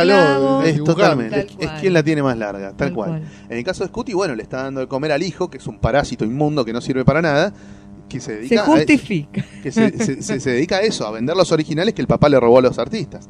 ¿Entendés? El tipo vive de eso, del tráfico de originales a, a Europa. Tiene un sicario en Argentina, que, que es el que tiene acceso a los dos depósitos, al de Columba y al de Record. El tipo tiene una página web, en, vive en España, tiene una página web desde donde vende eh, originales. ¿viste? Viene a Argentina y le da notas a la nata diciendo, no, a mí me robaron el Eternauta, pero lo voy a recuperar. ¿Viste? Un payaso, un payaso, un pobre estúpido. Pero bueno, Y el que cambia esta política es eh, Casioli. Casioli, con la ¿no? irrupción Con- de, de- de la Urraca, donde ahí ya no te piden que, que- que los originales son del editor. Vos, a vos te pagamos por publicar esto en esta revista argentina y punto. Después, lo que vos haces con esta historieta fuera de esta publicación es problema tuyo. El original lo podés hacer papel picado y tirarlo en la cancha cuando mete un gol Racing, o lo podés vender a Europa, o lo que vos quieras. De hecho, los autores empiezan a vender a Europa los derechos para publicar las mismas historietas que publicaban en, en, En, en en las- humor, en o las- en la revista Humor y Superhumor. Claro. Y después en Fierro. Y ahí les empieza a ir mejor, ¿no? Obviamente. Imagínate que bueno, un trabajo que ya te pagó Casioli, de pronto te paga un editor español, de pronto te paga un editor francés, de pronto te paga un editor italiano, por el mismo laburo. Entonces multiplicás tu ingreso rápidamente, está Claro. muy bueno. Y en monedas más sólidas, ¿no? Porque acordémonos el quilombo económico que era Argentina en esa época. Exacto. Y ahí además ya se abre el mercado español. ¿no? En los 80, Claro, ya que eso es a principios de los importante 80 para se abre el mercado español para los autores no argentinos. hablaban este inglés o italiano, italiano. tenían una vía de acceso, no, porque es importante. Es importante, los claro. idiomas. O también este el manejo de una computadora o la posibilidad de viajar. Yo me acuerdo una vez con Solano hablar de esto. El tipo me decía, bueno, pero había que el tipo, Solano López, El maestro. del maestro claro. Eh, decía, bueno, pero también había que poder hacerlo, querida. No era solamente tener la intención, era la posibilidad de viajar, tener, eh, hablar ese idioma, tener también la destreza de, de- comercializar tu obra. Y vos, si sos dibujante, muchas veces no tenés ganas de hacerlo. Hay tipos y tipos de dibujantes. Preferís cobrar el cheque, entregar el trabajo y nada más. Entonces también ver que, que no todos no todos partían de la misma lógica. Tal cual. ¿no? Bueno, y en el año 81 se produce un quiebre muy interesante que es la aparición de Superhumor, ¿no? O sea, a Casioli le estaba yendo muy bien con humor y decide crear una revista de historietas con un nombre engañoso, porque Superhumor te remite a que es parecida a la revista Humor, pero con más chistes de Tabaré, Grondona White y SEO. No, mentira, nada que ver. Ahí el tipo metía historieta argentina para adultos de la que se estaba haciendo pensando básicamente en Europa. Rescata cosas de Muñoz y Zampayo, que ya vivían hacía tiempo en Europa. Mete Evaristo de Solano, que estaba viviendo en Europa. Mete cosas raras de Alberto Brecha con Trillo, Buscavidas y cosas raras. Las puertitas del señor López no llega a salir en Superhumor, me parece. Empieza en péndulo y sigue en humor. ¿no? No, Péndulo ahí en, humor, en- en Superhumor humor. está Sí, Charlie Moon sí. y los primeros capítulos de, Sí, eh, del último recreo, ¿no? sí, sí, sí. Entonces, Bosquivia, Bosquivia, que es una historieta más, eh, más humorística, pero coyuntural, si se quiere, porque era una versión paródica de la realidad del, diario, muy buena. Eh, Ulises Boedo con Ahí está. Trillo y Mandrafina haciendo una onda Leopoldo Marechal, medio, medio fumanchera, muy linda. Eh, Buscavidas salió Buscavidas salió ahí, Buscavidas. Los Enigmas del PAMI. Bueno, había muchísimas El historietas. en el último recreo, los primeros capítulos. Un montón de historietas escritas por Trillo, que era el director de la primera época. También estaba Sacomano, Sasturain estaba metido también. Publicaban un montón de dibujantes. Sanju, Patricia Brecha en sus primeros laburos. eh, Lito Fernández.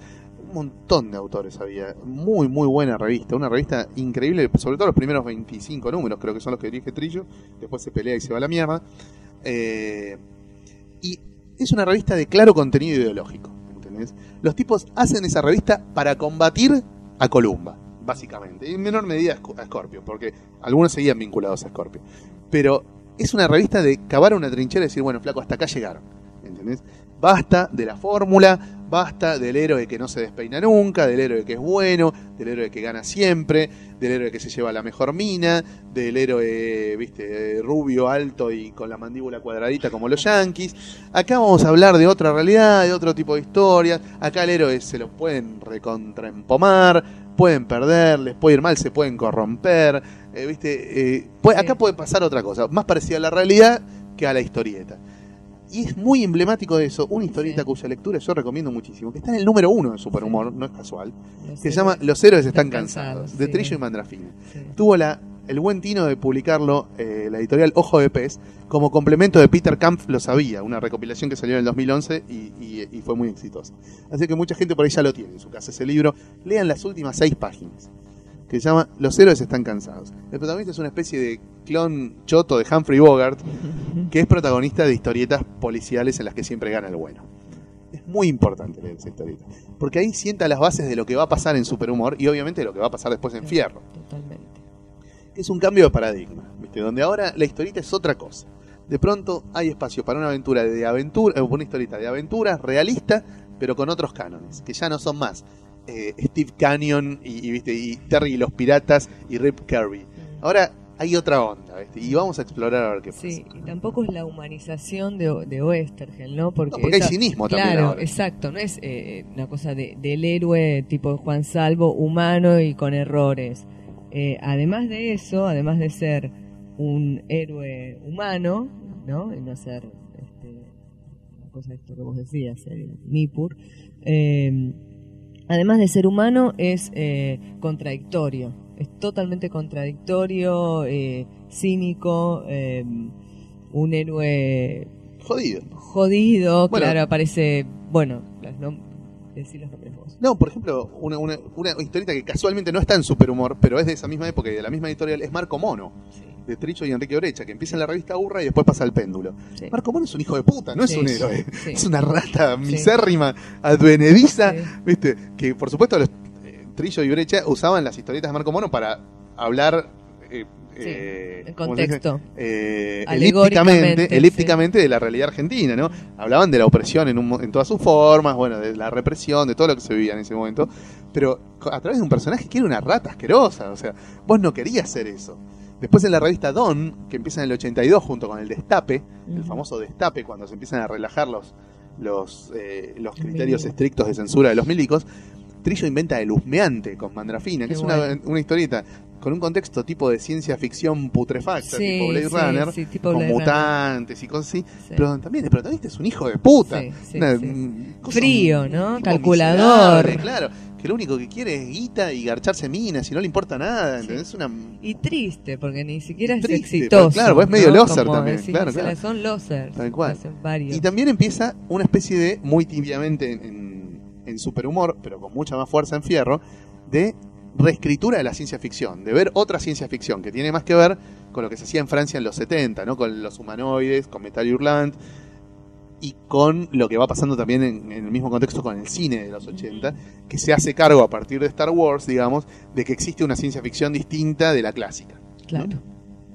que- Exacto. Que, no tiene que ser siempre la epopeya, sino que también puede ser una ciencia ficción más interior, como la de Blade Runner, si se Mm, quiere. Exacto. Eh, y eso lo empiezan a explotar los, los- los autores argentinos. Se ve claramente en Bárbara, por ejemplo, de, de Ricardo Barreiro en, en La Escorpio, y se, se ve un poco en El Husmeante, y se ve muy fuerte en El Último Recreo, de Trillo y Altuna, que empieza en Superhumor y termina en Fierro. Sí. Eso es otra vertiente interesante que va cobrando la historieta argentina, que es volver a tocar los géneros, pero desde otro lado. Al único con el que no se animan, me parece, estos guionistas renovadores, es con el western, que lo dejan bastante en paz. Porque no estaba de moda en Europa, me parece a mí. Porque los editores europeos no les pedían eso. Claro, y además de dónde, cuáles podrían haber sido las influencias en ese caso. Y Porque el todas las... Teniente Blueberry, que es la historieta que renovó el western en los 60. Está bien. Eh, pero yo creo que acá, primero, Sí, creo que no lo sé, conocían. sé, al No, lo Teniente conocía, Blueberry. no se Y leyó. segundo, pensaban en editores europeos a los que no les interesaba el western. Está bien eso. ¿No? Sí, sí, está Fíjate bien. que las revistas iban europeas sí, iban más para la ciencia ficción, para la aventura clásica o en todo caso por ahí para el terror. policial. Claro, Claro. un policial negro, un- Sí. algo de terror, viste la revista Creepy, me acuerdo, de España. ¿no? Y si no, bueno, ya cosas muy extremas como era el Víbora. Y no había acá muchos autores que se drogaran tanto como los españoles del Víbora. Entonces, como que no les daba el piné para estar en esa, en esa En revista. esa ¿no? locura. Sí, además Creo no había público para acaparar. Acá no, No. claro. ¿Dónde lo publicamos? Después pasó lo inversa, ¿no? Cosas que surgieron para la Fierro terminaron En la publicándose Fierro, en el sí, Víbora. Exacto. por Porque ejemplo- España se vuelve más conservadora y Claro. nosotros. No, como algunas cosas del Tommy, por ejemplo, Sí. que se hicieron para Argentina, con el Tommy Sí. viviendo ya en España. Hizo algunas cosas para Argentina que después las logró vender en España. Sí. En España, eh, en el Víbora publicaron algunas cosas de Muñoz y Zampayo también, las más jodidas, tipo Sudor Sudaca, ¿viste? las más dark publicaron también, pero ya no, no era la época tan drogada del Víbora, era la época de, más prestigiosa del Víbora. Sí, sí, sí. Eh, No, y, otro, y otra cosa para sumar de, de- de estos primeros 80 es, la aparición de la mujer dibujada, la, apari- la, apari- la aparición de las mujeres claro, eh, en los 80, ¿no? Sí, sí. Con, en- vos decías Patricia Brescia, pero también Maitena, duda. Maitena a mediados de los que tenía 80, claro, Maitena. claro, claro. eh, con esa historieta increíble que era La Fiera. La. Fiera. Estamos exponiendo un original de la fiera en, Tecnópolis. Ah, muy bien. ¿Lo viste? No, no, Ah, sí, fíjate la muestra de losa de... Dale, voy a ir, voy a ir. Eh, porque eh, impresionante, ¿no? Ese personaje, Sí, como sí. una mujer que se corría de, de eje. Pero eso ya es en sexo humor. ¿No? Eh, ¿La fiera? Es en sexo humor, me parece, la fiera. No podemos chequear. Yo creo que sí. Estoy casi 99% seguro. La fiera es en sexo humor, es segunda mitad de los 80. Lo vamos a ver con mucho más detenimiento en el último podcast histórico de los 100 años. Ah, eh, la fiera. Sí, a mí también, es excelente la fiera. Bueno, Maitena, un, un gran hallazgo de la historia argentina. Otra mina en la que le pagaron por aprender, ¿no? Porque al principio Maitena era bastante chota. Ujú. No nació genio, Maitena. Se fue fogueando en las publicaciones y después Sí. agarró el nivel importante que todos le conocemos. Acá cagar estamos chequeando los datos. Obviamente va a tener razón a Corse. Sex humor. Y sí, Y sí, claro. y sí. Pensé que podía haber salido en 1986, Superhumor. segunda mitad de los 80. Bueno, pero aparecen las mujeres. Tal cual. esto me das la razón. Tal cual, sí, sí, las sí. No, en la primera mitad de los 80 sí tenemos a la, la irrupción femenina eh, como nuevo factor en la, en la historieta. Eh, y bueno, y llegamos a la Fierro clásica, 80. Dale. a la primera Fierro, a la que funda Juan Sasturain en septiembre del 84, Sí. con un poco la intención de reconciliar al público argentino con el material que los autores argentinos estaban haciendo para el exterior, y un poco la de buscar nuevos talentos también, ¿no? Si bien la ideología o la bajada de línea de la Fierro parecía centrarse en una especie de reivindicación de la editorial Frontera ¿no? y de los grandes maestros de la época de Oestergel y qué sé yo, las historias que se publicaban no tenían mucho que ver con las de Frontera. Eh, Tenían mucho más que ver con las de El Víbora, o con las de la Simoc, o con la de la Asuivre, o la de las revistas italianas tipo L'Eternauta, ¿no? Sí, la convivencia, diríamos. El Fierro es esa convivencia en- entre lo, lo clásico y lo moderno, por decirlo generar así. un espacio a lo moderno, claro. Generarle un espacio a lo moderno sin renegar del pasado, porque ese pasado en los primeros 80 había que reivindicarlo, porque era un pasado sobre todo peronista, nacional y popular, ese pasado, ¿no? El pasado de los de los 40 y 50 que no, no cabía darle la espalda.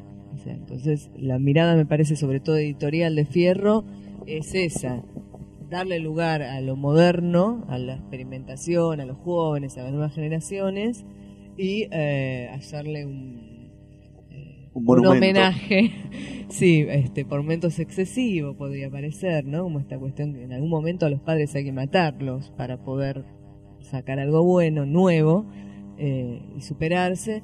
Pero bueno, este, esta cuestión de poner en panteón a los grandes maestros de la historieta nacional. Entonces ahí aparecían los especial Oestergel.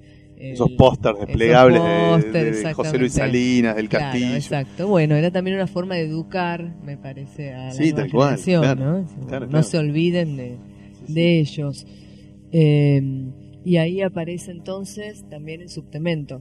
Claro, con los chicos más jóvenes, con, con una nueva generación que venía de otra estética. Que venían casi de no leer historieta argentina, me parece esa gente, ¿no? Venían, venían de le- o, o- o se bajaron de un plato volador o habían leído historieta, no sé, Habrán española de la transición, no sé Sí, qué habían muchas leído. las entrevistas que yo hice, eh, algunos de, de la gente del subtemento eh, decían, leían revistas españolas y muy al azar, revistas españolas, el Víbora de allá y, y alguna revista de humor. Bueno, Claro. humor sí, porque estaban en la casa de sus viejos, Sí, sí. estos jóvenes eh, tenían el- la humor a mano que Se leían fue. sus padres y ya, no es que leían, no eran lectores de, de Horacero, ni de Scorpio, ni de. Tony, ni mucho menos.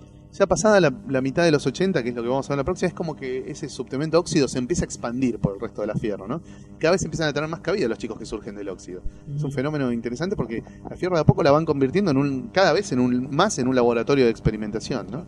Eh, se cuida mucho en traer pocas, pocas historietas de afuera, al igual que, que hacía Casioli en El Péndulo, ¿no? que tenían siempre una historieta de afuera, que podía ser de Tardío, de Vilal, pero no eran muchas, siempre la mayoría de las argentinas. Eh, en La Fierro también hay un par de historietas de afuera, Hugo Pratt, que es más argentino, que para los argentinos es medio argentino, Sí. este Manara, por ahí, alguna cosita de Moebius. Pero como muy con pies de plomo eh, para poner material extranjero, mientras que las revistas europeas, al revés, era una mezcla donde en todas Claro. había eh, argentinos, españoles, italianos, franceses, algún yanqui, eh, y, y en el Víbora por ahí hasta algún japonés te descolgaban sí. De, de algún lado. Sí, O sea, eh, fue un criterio un poco más hermético, ¿no? Si querés, que, la- que las revistas en las que se basaba Fierro. La Metal Hurlant no eran todos franceses, eran mayoría de franceses, pero había muchas cosas raras en la Metal. La Metal Hurlant publicaban que yo, Richard Corbin, ¿entendés? cosas que nada que ver. Sí, y después las figuras centrales, ¿no? Poner a Muñoz y Zampayo como, me parece que ahí por encima de la publicación de Moebius. Se está publicando a y Zampayo, no se te parte la cabeza. Eso, Sudor Sudaca o a la Xilina de la Fierro. O Altuna también, por supuesto. Y también en esa época, en esos primeros años 80, empieza como la decadencia, se empieza a notar mucho la decadencia de Scorpio, ¿no? que ya queda como un poquito vieja al lado de esta renovación de superhumor que continúa después en Fierro. Y eh, se mantiene todavía el éxito, aunque ya la calidad no es la misma, de las de Columba, ¿no? que van a sufrir su, su bajón fuerte en la segunda mitad de los 80. Ahí sí ya se empieza a desplomar directamente Columba, por este tema de que los entre los dibujantes y los guionistas se empieza a expandir esta, esta onda radioactiva de conviene más laburar para las Claro. editoriales de, de Europa que para estos negreros, ¿entendés? Eh, y desaparecen gradualmente las publicaciones más eh, infantiles, ¿no? Es historietas tipo Las aventuras de Hitu, Las desventuras del Arguirucho, El conventillo de Don Nicola, El Afanancio, todas esas publicaciones como que quedan como muy, muy eclipsadas muy durante la primera mitad de los 80 y no sé si muchas llegan al 90. Me parece que la gran mayoría no llega al no 90 llega, de esas no. publicaciones. Empiezan una extinción lenta, pero bastante notable porque para el 90 claro. no queda ninguna. Queda Claro. Lupin, creo que es la última que sí, sobrevive. sí. Y obviamente las reediciones infinitas de Patoruzú, Patorucito y las gloriosas Eso. locuras de Isidoro. que eso sigue hasta ahora. Pero eh, ahí se concentra todo en Villiquen y Anteojito. ¿no? Es, eh, merecen su parrafito porque tienen cosas otro- lindas. sí, tienen ahí cosas muy lindas. En Villiquen, a principios de los 70, remontándonos un toque para atrás, teníamos una historieta que yo estoy muy orgullosa de haberla leído y que me encantaría tenerla hoy en libro, que es El mono relojero. Ay, qué lindo. El mono relojero sí. la escribía un chico que en ese momento no era muy conocido, que era dramaturgo, actor y escritor de cuentos, que se llamaba Enrique Pinti. Por ahí alguno lo ubica. Eh, ese señor escribía una historieta de aventuras hermosa, divertidísima, y la dibujaba una dupla de dibujantes talentosísimos, que eran Oscar Fernández y Daniel Branca. Daniel Branca, Oscar Fernández nunca se hizo muy, muy, muy famoso. Daniel Branca, sí. Siguió dibujando, dibujó muchos años Caroso y Narizota, un montón de cosas. Pero Daniel Branca llegó a ser considerado por Karl Barks su sucesor. Ah, Daniel Branca empezó a laburar para Disney a través de la filial eh, escandinava, la Egmont, y fue el tipo más grosso en dibujar Disney después de Karl Barks. O sea, es- era así Ah, de grosso. sí, ese dato es una... es- apunten. Ese dato es un datazo. Es datazo. El tipo murió joven. Murió joven con menos de 55 años. eh, y, y le- y bueno, tenía todo un estudio de gente, obviamente, que aprendió con él. Pero el tipo era un grosísimo dibujando eh, los cómics de Disney. Grosísimo, ganó muchísima plata. Trabajó para las editoriales más importantes del mundo publicando cómics de Disney. Y ese tipo hacía el mono relojero en los Claro. 70 y nosotros lo leíamos. Eh, en- en- en- a mediados de los 70, en Villiquen, hay varias historietas de Oestergeld Sí. hay un revival del Sargento Kirk que lo dibuja Gustavo Trigo y hay un personaje nuevo que se llama Marvo Luna que es un aventurero muy al estilo de Rip Kirby que lo dibuja Solano López al principio y después Roque Vitaca yo eso lo leía eso no me lo contó nadie, yo eso lo leía estaban muy buenas esas historias eran semanales, ¿no? con continuará sí, sí, sí. pero había espacio para meter eso de pronto, ¿no? Estaban las historietas de Mac Perro. En el, en- en el suplemento de Mac Perro había unas historietas del Alia, así con temática histórica muy lindas. Había Pelo cosas muy buenas. en la. No, pero el bicho Cachirula estaba en el anteojito. Ah, bueno, yo estaba hablando Claro, de, la, de las claro, dos, claro. De Cachirula las- viene de los años, Pelo fines de los pinche 40. Cachirula me encantaba. Alucinante. Pipío. Pipilló, claro, eran las infinitas reediciones, las historias clásicas que había hecho García Ferrer en Villiquen. ¿Qué Después pasa? las redibujó para Anteojito cambiándole el sombrerito de linchera por el sombrerito de cowboy. Pues en un momento Pipío no deja de ser linchera y pasa a ser cowboy. Una cosa muy loca de una de las tantas veces que se republicó, porque la historieta de Pipío tiene una particularidad muy loca, que es que es cíclica. Es redonda, o sea, vos nunca sabés por dónde empezar. Como se publicaba de una página por semana en una publicación que nadie leía todas las semanas, Claro, porque en un punto vos lees Anteojito 3, 4 años después no la lees más. sí. Bueno, entonces volví a empezar la historia. Ah, Había, ponele, no sé, 400 páginas que son siempre las mismas. Como nadie iba a leer las 400 páginas de modo lineal, nadie se iba a dar cuenta que la 401 estaba leyendo lo mismo que la 1. Ahora va a tener un problema de líneas, ¿viste? Para editarlo, claro. ¿De dónde lo- de dónde empezás? En la charla de Tecnópolis tiró que iba Contó que estaba buscando, los- los- estaba negociando los derechos para publicar Pipí en libro. Ahora que contás esto, Claro. ¿cómo hará? ¿Cómo hará? Es una historieta cíclica. Muy rara, muy, muy rara. Después, bueno. en la Villiquen y en la, y en la Anteojito publicaban muchas historietas europeas. Spirú, Tintín, Asterix, Lucky Luke, Los Pitufos, muchas historietas europeas. Después ya mucho más. Cubitus, que era un... Ay, no me acuerdo. ¿Te acordás? Sí, vos te acordás. eh, Yo era fan de Pelo Pincho. Pero pincho full, full. Y Eh, publicaban historietas de el propio Anteojito, ¿no? En la revista Anteojito aparecían esas aventuras de Ante- de Anteojito y Antifaz que tenían las dos cosas, tenían diálogos y tenían unos textos abajo de cada viñeta que eran rimas, textos rimados. Eh, había muchas, historias, estaba la pícara Sandrita de Goyo Ay, Maceo, cierto, eso vos lo sí. leías seguro. Sí, vos tenés la misma edad que mi hermana, o un año más, y mi hermana releía eso. sí, sí, la pica Re leía Sandrita. eso. Después estaba eh, Caroso y Narizota, en- no me acuerdo en cuál de las había, creo que era en Villiquen, dibujado por Oscar Fernández, era muy lindo también. Eh, había una que dibujaba Izquierdo Brown que se llamaba Caramelot, que era como Camelot, pero en joda. Eh, había cosas muy lindas en esas revistas. Y Sí, bueno, que había estaría que bueno y haría, estaría bueno además estudiarlas mejor, ¿no? Tal cual. Porque Coco y Cilindrina de Clemente Montag, Ajá. que en la Anteojito hace poco se recopiló. Está bueno. Sí, sí, en Villiquen había muchas cosas lindas. Dani Pompón, también que es Ville Bull, de, de Roba, un autor belga. Eh, ¿Cómo había varias cosas lindas. Yo, y porque me dedico a esto, Laura. Yo trabajo de esto. Eh, Che, este, no, pero bueno, haría falta cosas. un estudio de verdad. Me quedo pensando sobre Anteojito y Villiquen por ahí trabajando las comparadas, pero Estaría bueno este, trabajando las ver comparadas. esas historietas. Sí, eh, sí, sí. Y después, bueno, durante un breve periodo, alrededor del 83, 84, o sea, la UMI, ¿te acordás? Ay, la Que GUM, de la sí. editorial Urraca crea una revista alternativa a lo que es Villiquen Sí, y, nos y- olvidando, importante. Villiquen y Anteojito, con otra óptica, con otra didáctica, con otra forma de hablarle a los chicos y también con otro staff de dibujantes, porque ahí estaban Carlos Nine, Tabaré, eh, ¿quién más estaba? Tirame más Mm. Umi, que no me acuerdo yo. Eh, Raúl Fortín, Grondona Wild, no. mm, No, sí, no, Vespi, sí. Vespi salía en Umi, Mm. claro. Eh, sí, sí, Grandona White Sí, también. de Nine, me- lo que más me acuerdo de la. No leí la UMI, pero me acuerdo de, de Nine, sobre todo Claro. de Nine. Estaría bueno también recopilar las historietas Sí, que salían en la UMI. sí. Había cosas muy lindas. Coligüe hizo una recopilación de bicherío que la hicieron mierda. Convirtieron en cuentos ilustrados en vez de en historietas. Una porquería.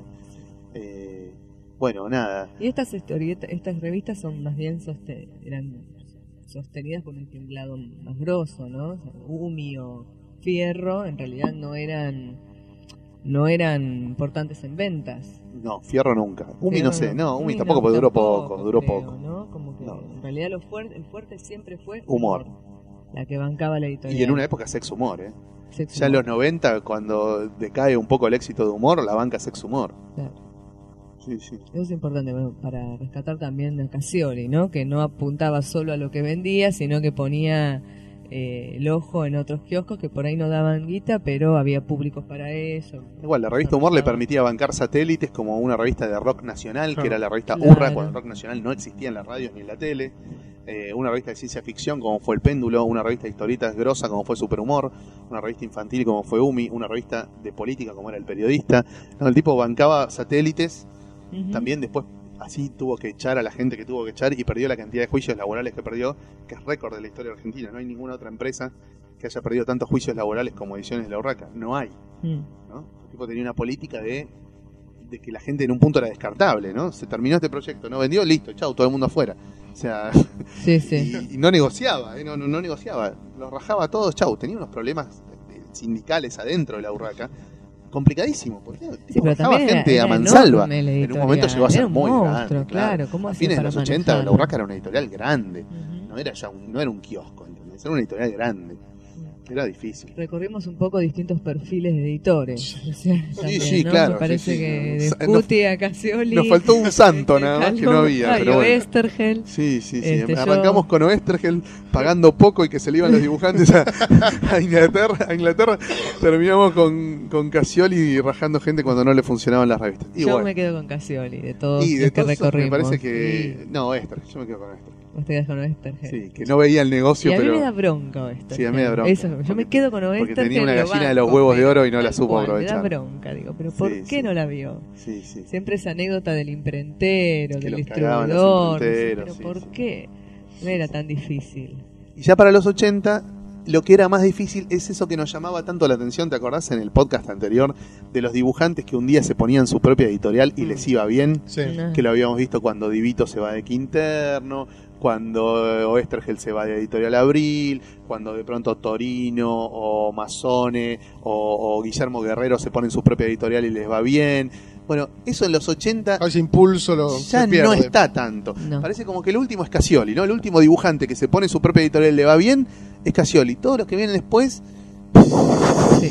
son proyectos que duran 15 minutos, ¿no? El que se trata de hacer el loco y plantar bandera en el kiosco, como que se lo llevan puesto. O, o Casioli, o Scuti, o Columba, o alguien se lo Sí. lleva puesto. O la Sí. propia crisis económica, ¿no? Claro. Porque ya Sí. la economía argentina de los 80 ya no se parece a la de los 60. Ujú. ¿viste? Ya pasó el- eh, ese, ese- ese impacto brutal en, en- en el proceso de industrialización que fue los últimos, la segunda mitad de los 70, digamos, el Rodrigazo a las Malvinas, hicieron mierda la, la- la industria nacional eh, y, y como que ya era mucho más difícil sostener un proyecto independiente. ¿no? Y colectivo, porque además me parece que hay algo también de la de la for- de la del individualismo de los 80, decir, bueno, me corto solo, Sí. trabajo para una editorial española o Sí, sí. inglesa. Bueno, o- cuando lo quiere hacer Trillo en el y 89 le va más o menos, ¿no? Con puertitas. puertitas. Es como otro más que sale a plantar bandera y le va más o menos. El Globo Editor. El Globo Editor, claro, y le va más o menos. Eso igual ya es para el próximo Para el próximo. capítulo. No me dejan hablar, que conste. No, no, no. No, no. no, ya está. Pero no, nos adelantemos, porque Puertitas es está. para la última parte. Está bien. Ahora terminamos de redondear entonces esto con, con este panorama de mediados de los 80, con la Fierro causando un impacto por ahí no tan grande en ventas, pero sí en cuanto a la concepción de lo que era la historieta en Argentina, Mm. donde de pronto es viable una historieta para adultos, que sin tapujos, donde vale todo, donde hay lugar para una nueva generación, donde hay lugar para rescatar material de los autores argentinos hecho para Europa y no al revés.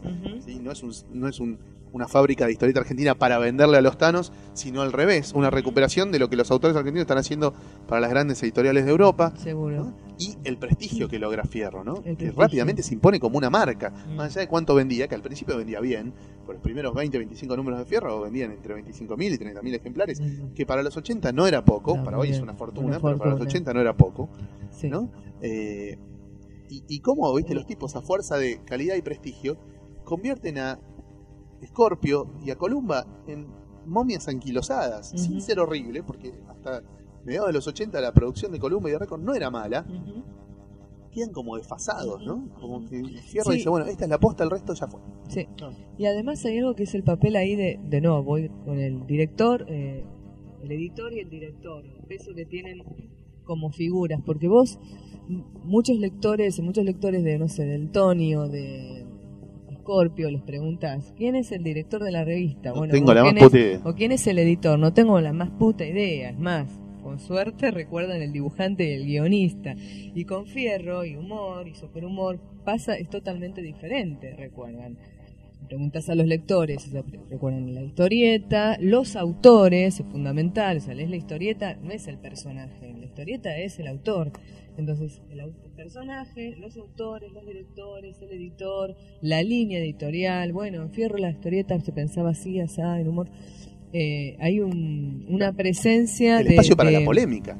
Acordate cuando sale el sueñero. Cuando Sí. sale el sueñero, los propios lectores de Fierro debaten si estaba bien o mal que Enrique Orecha bajara la línea que bajaba, que bajaba en el sueñero. claro. O sea, en Columba no había cartas de lectores y en Scorpio había cartas de lectores, pero nunca se iba a debatir ideológicamente si estaba bien o mal que publicaran el Eternauta o Bárbara o Necrodamus, ¿entendés? O sea, no se debatía la ideología, se debatía si, no sé, viste, si en este capítulo pasaban una cosa medio pelotuda en vez de lo que el lector quería que pasara, o si hacía mucho que no publicaban nada nuevo de, no sé, Barreiro, ¿entendés? Pero no se debatía a nivel de el contenido ideológico de una historieta como se debate el soñero en la fierro. Fogoneado, obviamente, por Saturain desde el correo de lectores, muy inteligentemente, pero porque también no le quedaba otra. Hubo una reacción muy fuerte de los lectores de fierro cuando Brecha sale a detonar las bombas nucleares que detonan en el soñero. Exacto. Vos te- estuviste en el correo de lectores de récord, ¿no?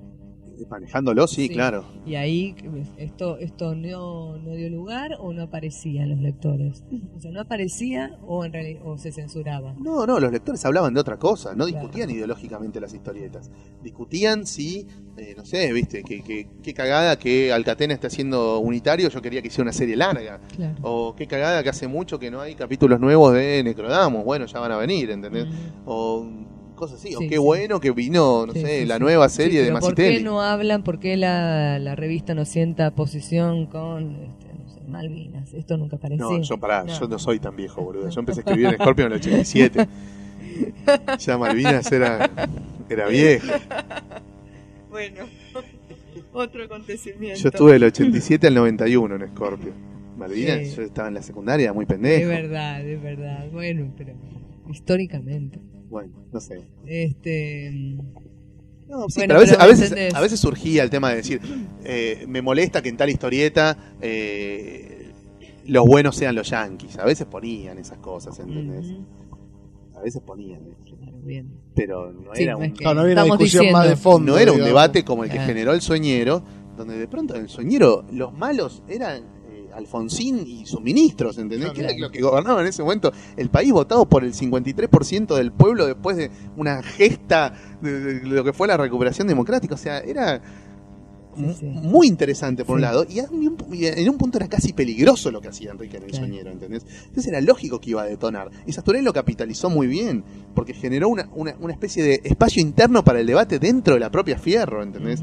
No esperó que, que- que Enrique saliera escrachado como el, como el loco tirabombas en, eh, en página 12, que no existía, bueno, en Clarín. Sí, sí, ¿Entendés? Él mismo lo hizo.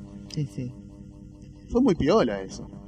Sí, sí, es que Juan lo que tiene super piola, dudas de eso, pero eh, piola es capitalizar los momentos, ¿no? Eh, así como el momento que tenía que salir Fierro era el 84, no el 86, era el 84, no el 83. No, no, sí, era claro, el momento más caliente de la transición y ahí sale la revista y ahí sale esta pluralidad, esta cuestión de los estilos y de las voces diferentes dentro de una misma revista medio calidoscópica, qué sé yo.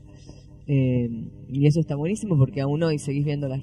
Volvés a la revista de- del 84, volvés a esos fierros y te seguís sorprendiendo. Y seguís viendo material nuevo, novedoso, moderno. Sí, cosas que No, envejecieron. envejeció. Claro. Bueno, como pasó con Mort Cinder, con Mafalda, ¿no? Con, con Sonoman, con esos clásicos con los que arrancamos al principio del podcast, que son cosas que no envejecieron, realmente no envejecieron. Mafalda se puede leer hoy tranquilamente, Mort Cinder también, Nippur por ahí un poquito menos, pero se pueden leer hoy. Sí, sí. Son No cosas- envejecieron. Sí, por ahí la triple B, no. Pero Claro, la lees en el contexto, decís, Sí. bueno, pero sí, esta sí. historieta vino bien que los lectores la lean ahí, en el 84. Bueno, Eh. eh, no sé si quieren mencionar algo más. ¿Les quedó algo en el tintero? Por ahí en un ratito nos acordamos de algo más, pero podemos hacer una pausa, ¿no? Bueno. Justo nos cerremos con triple B, que es rebajón. Claro. No, bueno. Por favor, con otra historieta. Eh, no sé, ¿con qué queremos cerrar? Este, no, la triple B no, alguna que nos haya gustado de la, de la Fierro. A mí, ¿sabés qué me encantaba de la Fierro? Ver a Fontana Rosa haciendo historietas que no fueran de Boogie ni de Inodoro Pereira. Ah. Eso flasheaba. Cuando empezó con las semblanzas deportivas, o con esas que eran como cuentos Sí. raros que empezaban y terminaban, Sí, la de tres hombres en una cabaña. La de la algunas, Bella Durmiente. que algunas después tienen su versión, su correlato en los, en los cuentos de Fontana Rosa. Pero esas descolgaduras, ¿viste? En una de esas descolgaduras por ahí apareció Sperman, que después las tiró tres o cuatro capítulos más, y era muy gracioso el primero y un poco menos los siguientes. Pero de esas des- descolgaduras de Fontana Rosa, yo lloraba de la risa, me encantaba. Era una de las cosas que más me gustaba de la Fierro, era Fontana Rosa. Y es una cosa que por ahí se hubiesen podido publicar en el humor, pero no, con buen criterio las pusieron ahí, ¿entendés? En la Fierro, al lado de Hugo Pratt, que era el dibujante favorito de Fontana Rosa. Estaba muy bueno eso. Y a mí Muñoz. Se me Muñoz. Yo tengo el problema de que todo lo que salió en la Fierro de Muñoz, yo ya lo había leído antes, Claro. en la Totem, que publicaba lo mismo. Claro, yo ¿entendés? no, ¿ves? Que Entonces, para mí nunca- Muñoz eran páginas perdidas, pues yo, yo ya lo había leído. Sí. Sudor Sudaca me gustó porque eso salía en el Víbora y era muy difícil conseguir el Víbora la, en ese la momento. entrevista, me acuerdo en la entrevista a Muñoz y Zampayo Pero cuando Estaban, metían a Alex mí Sinner, eso yo ya lo había leído, ¿entendés? Eso me- me- me- y lo mismo que me molestaba el corto maltés, porque ya lo había leído. Claro. Me molestaban las de Trillo y Altuna, el último recreo ya lo había leído. O sea, cosas que yo ya había, me, me- me sonaban a repetido. Sí. Pero me gustaban otras cosas que yo. Me encantaba, por ejemplo, lo de Fontana Rosa. Me encantó, obviamente, y la reivindico hasta el último día, Perramus. No entiendo cómo carajo Fierro no publicó Perramus 2 y Perramus 3. Es increíble. Que se hicieron eh, por, por una, pe- por una pelea de Alberto con Casioli, me parece. Sí, pero... Porque fíjate que después de Perramus 1, cuando terminan de publicar Perramus 1 en la Fierro, hay una o dos historietas cortas más de Enrique y después no aparecen más, ni Enrique ni Alberto. Ninguno de los dos. Sí, algo pasó. Ahí hay un quilombo, Ahí seguro algo que hay un pasó, quilombo. Algo pasó. Como había quilombo con Trillo también, que él no llevaba sus historietas a Fierro porque estaba peleado con Casioli, sino que algún dibujante llevaba sus historietas a Fierro, ¿entendés? Caster se las lleva a Bernet. Eh, la- las que hizo con Cacho Mandrafina las llevó Cacho. Las de Altuna se las pidieron a Altuna, pero Trillo no iba a la redacción de Fierro, mm. porque no era amigo de Casioli en esa época, estaba medio distanciado. Es que Casioli también, eh, hay, hay que aclarar, ¿no? La. Sobre todo es, una disputa ideológica la que se está peleando ahí. Para los porque. Casioli era, Radical, militaba muy radical y Sasturén militaba muy peronista. Claro. Y Trillo, y, ¿no? Sí, sí. Este, las diferencias ahí, para, bueno, hoy no tendrá mucho sentido, pero me parece que ahí en, esos, en los 80 era de qué lado estás, si eras Rivero Boca, casi. Sí, o- hasta ahí nomás, pues por ahí Ricardo Barrero era mucho más de izquierda que el peronismo y Mm. estaba ahí y estaba cómodo, ¿entendés? Era de una izquierda que despreciaba el peronismo Sí. y sin embargo estaba ahí cómodo, no, no tenía mayor problema ideológico. De hecho, Ricardo vivía en Buenos Aires cuando empezó a salir la Fierro, él vuelve en el 83. Sí, pero radicales y peronistas. Va, digo, no sé. Me parece Sí, yo no, no me creo mucho ese Boca River, sí entre Casioli y Sasturain, que, sí. que siempre hubo, siempre, siempre hubo tensión, aparte, siempre hubo tensión entre ellos, eso seguro. Explícito. Pero no sé si tanto con los dibujantes. Yo creo, ¿sabes que a los dibujantes me parece que no les importaba mucho que Casioli fuera amigo de, de- de- de- de la coordinadora radical? Me parece que no, no les importaba mucho.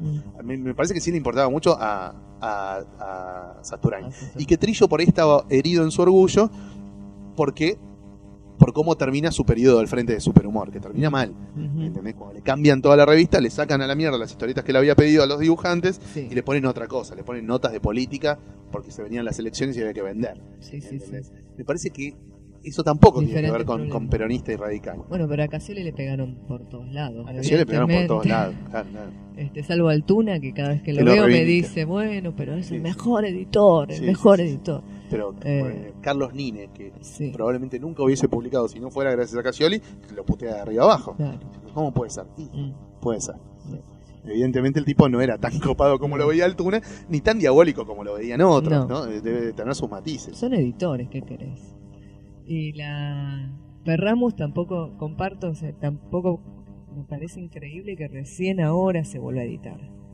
Bueno, se vuelve a editar en Sasturain tiene el proyecto de editar los Sí, cuatro hace tomos. años que tiene el proyecto y nunca se edita. Ah, yo ahora les creo. Yo nunca les, yo no les creo. ¿No le Si crees? hay editores involucrados, yo no les sí. creo. Yo vi los Este, contratos, ¿eh? los contratos existen, pero el proyecto del libro no Pero es existe. increíble que eso no lo leamos, ¿no? Es muy loco. este, muy, muy loco, es historieta O sea brillante. sí. Brillante. No solo porque refleja un momento muy importante de la Argentina, sino por la calidad. Sí, sí. Por la calidad del, del guion, del dibujo. ¿no? Una historieta que ganó premios en todo el mundo, que la rompió en todos lados y que acá la gente medio la toca de oído, algunos sabe que existe. Sí, sí. Grecia en Muy su loco. mejor momento. Ay, Juan. eh, inspiradísimo, inspiradísimo. este, Bueno, nos genialidad. vamos arriba, ¿eh? Nos vamos Sí. arriba, nos vamos con Perramos. Dale, nos vamos con Perramus. Eso. Nos vamos cantando Sí. una canción de Perramos. Bueno, Dale. Bueno, vamos a una canción y después volvemos para las recomendaciones.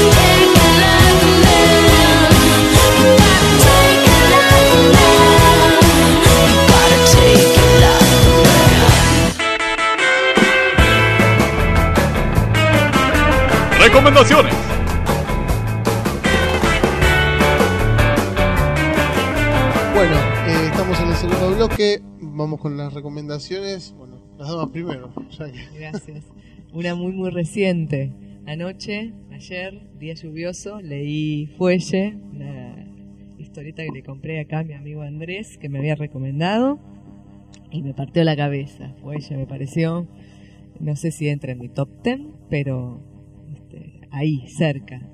Número 11. Impresionante, una historieta de Jorge González, eh, editada por Común, y no sé, desde el dibujo, el dibujo ya me había impactado, dije, este dibujo está es impresionante, es divino, qué lindo, qué raro. Pero ah, destaco el guion, la historia que cuenta Jorge ahí es, es alucinante, ¿no? Ganó un premio muy importante otorgado por la FNAC en España. Originalmente se, se- se produjo para España, se publicó en España. Paradójicamente, ¿no? Porque es una historieta que trata de cómo es ser argentino. Habla de eso, habla de, de la argentinidad, de cómo se siente ser argentino viviendo en otro país, de por qué la gente de otro país un día decide vivir, vivir a la Argentina. Está muy bueno en ese sentido. En ese Toda esa parte en la que él eh, narra su encuentro con Tomás de Sanz. ¿no? Que es, eh, bueno, lo conoce Sí. a Tomás de Sanz, un francés que vive en Argentina hace 14 años.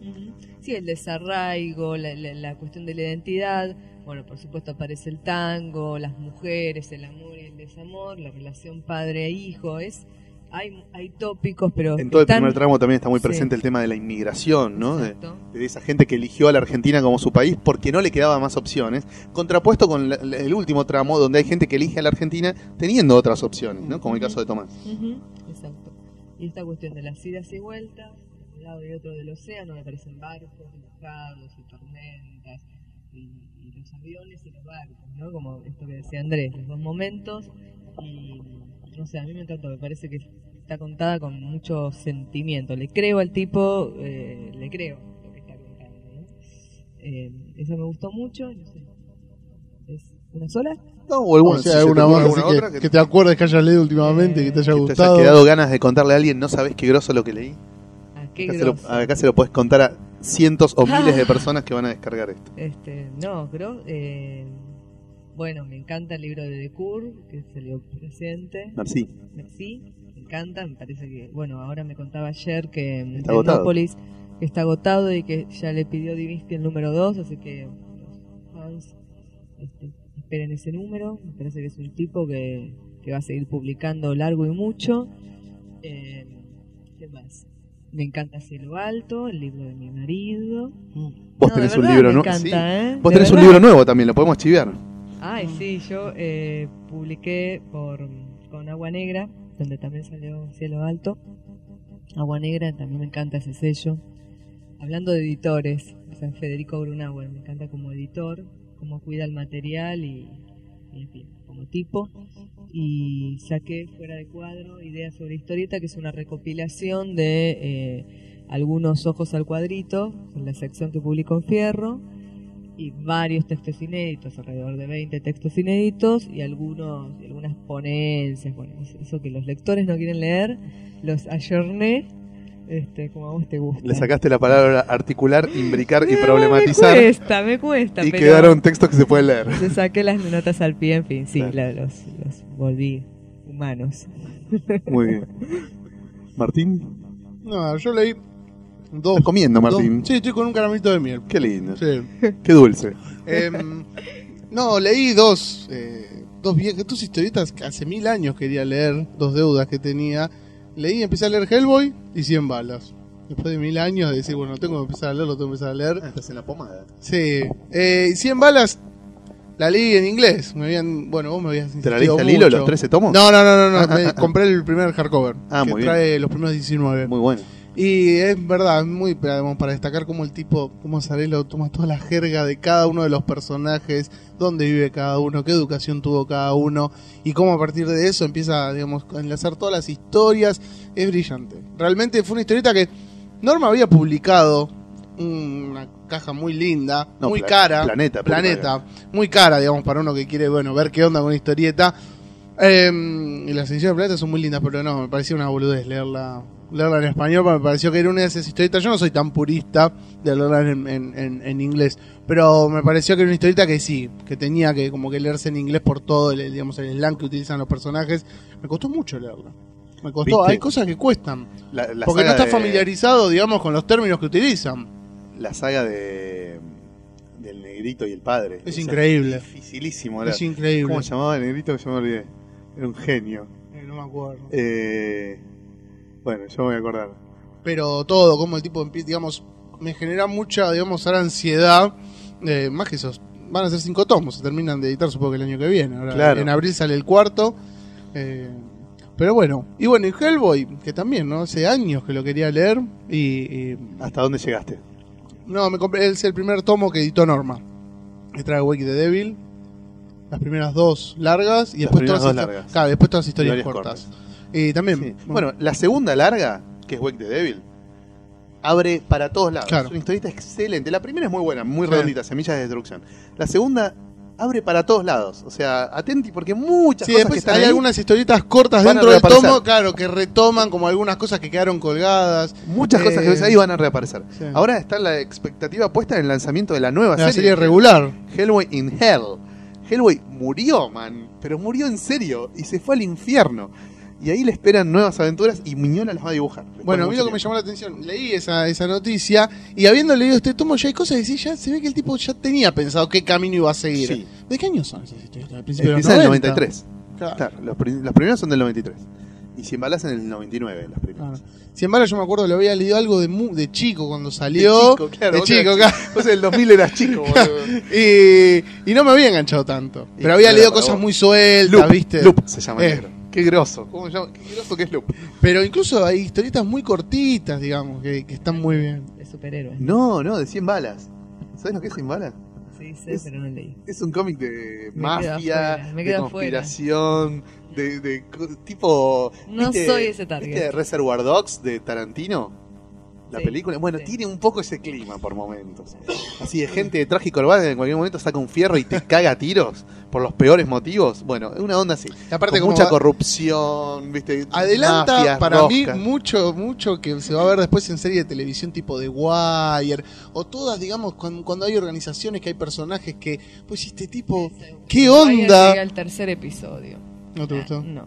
Está buenísimo. The Wire. Ya sé, ya sé que mucho. Pero, pero bueno, a mí me hizo acordar muchas series, digamos, 100 balas es- podría ser una serie de HBO tranquilamente. Bueno, después leí, volviendo en internet, que varias veces amagaron con, con hacer algo, digamos, con eso. Porque realmente está muy bien, digamos, como serie que yo no sé para dónde, lado, digamos, para dónde va a ir, No te lo pero puedo ya contar. empezás a intuir qué personaje, vos decís, bueno, este de acá, de acá a 20 números va a tener mucha más chapa. No te lo puedo contar. Eh, pero bueno, ah, y después leí La Oruga, de Marugo.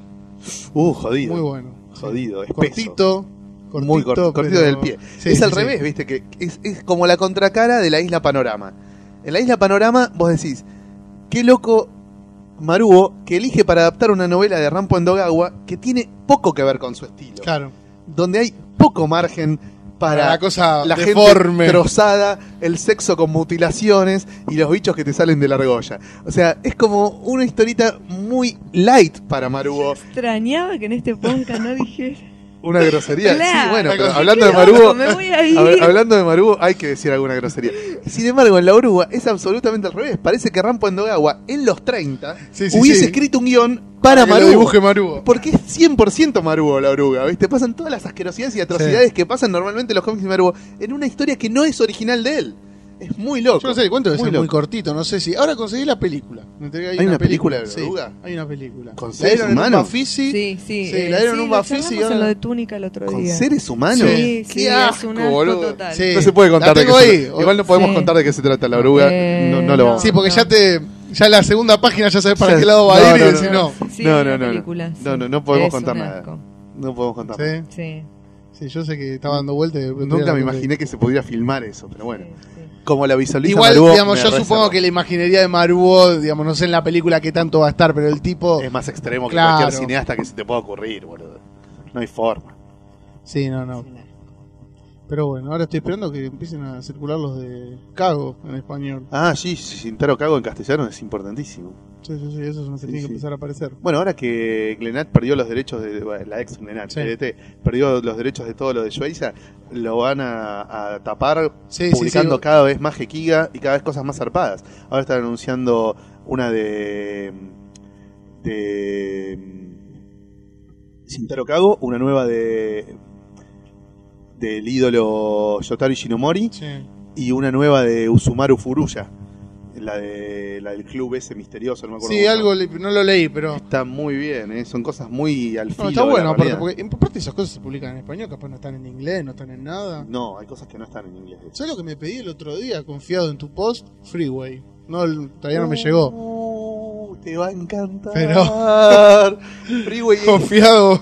zarpado. Es mejor que Mail Order Yo no la Bride. leí. Mail Order ¿No Bride. leíste No. Mail Order Bride? Sos un hijo de puta. Eh, no, es excelente Freeway. Te va a encantar, te va a encantar.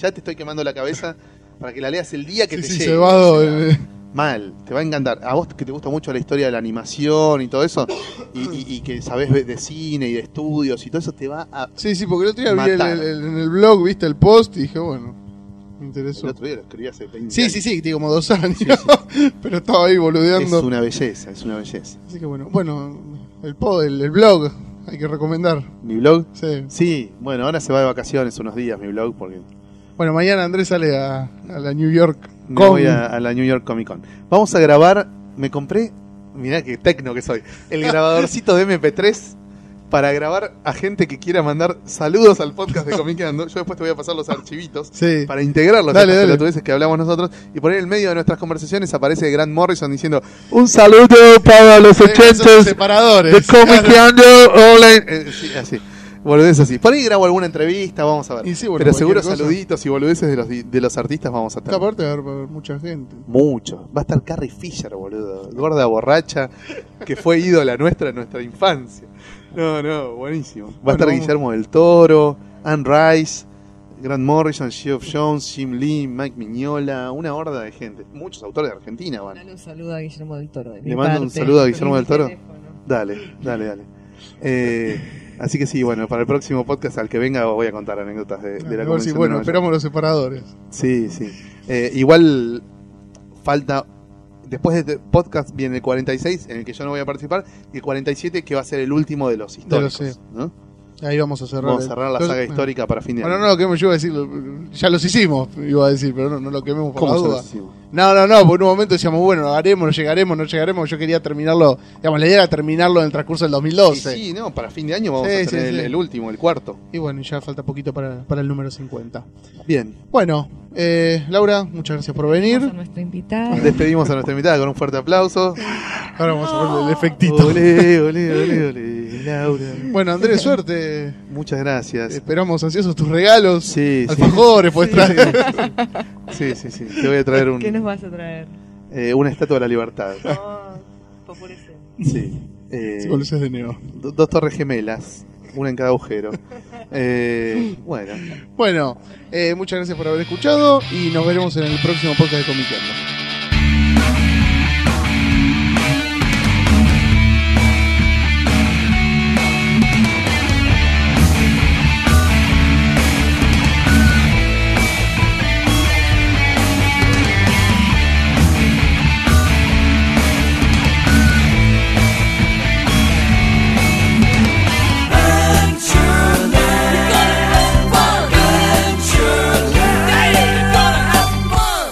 Hasta Vayan luego. a Tecnópolis. Uy. Esto ponelo como blooper.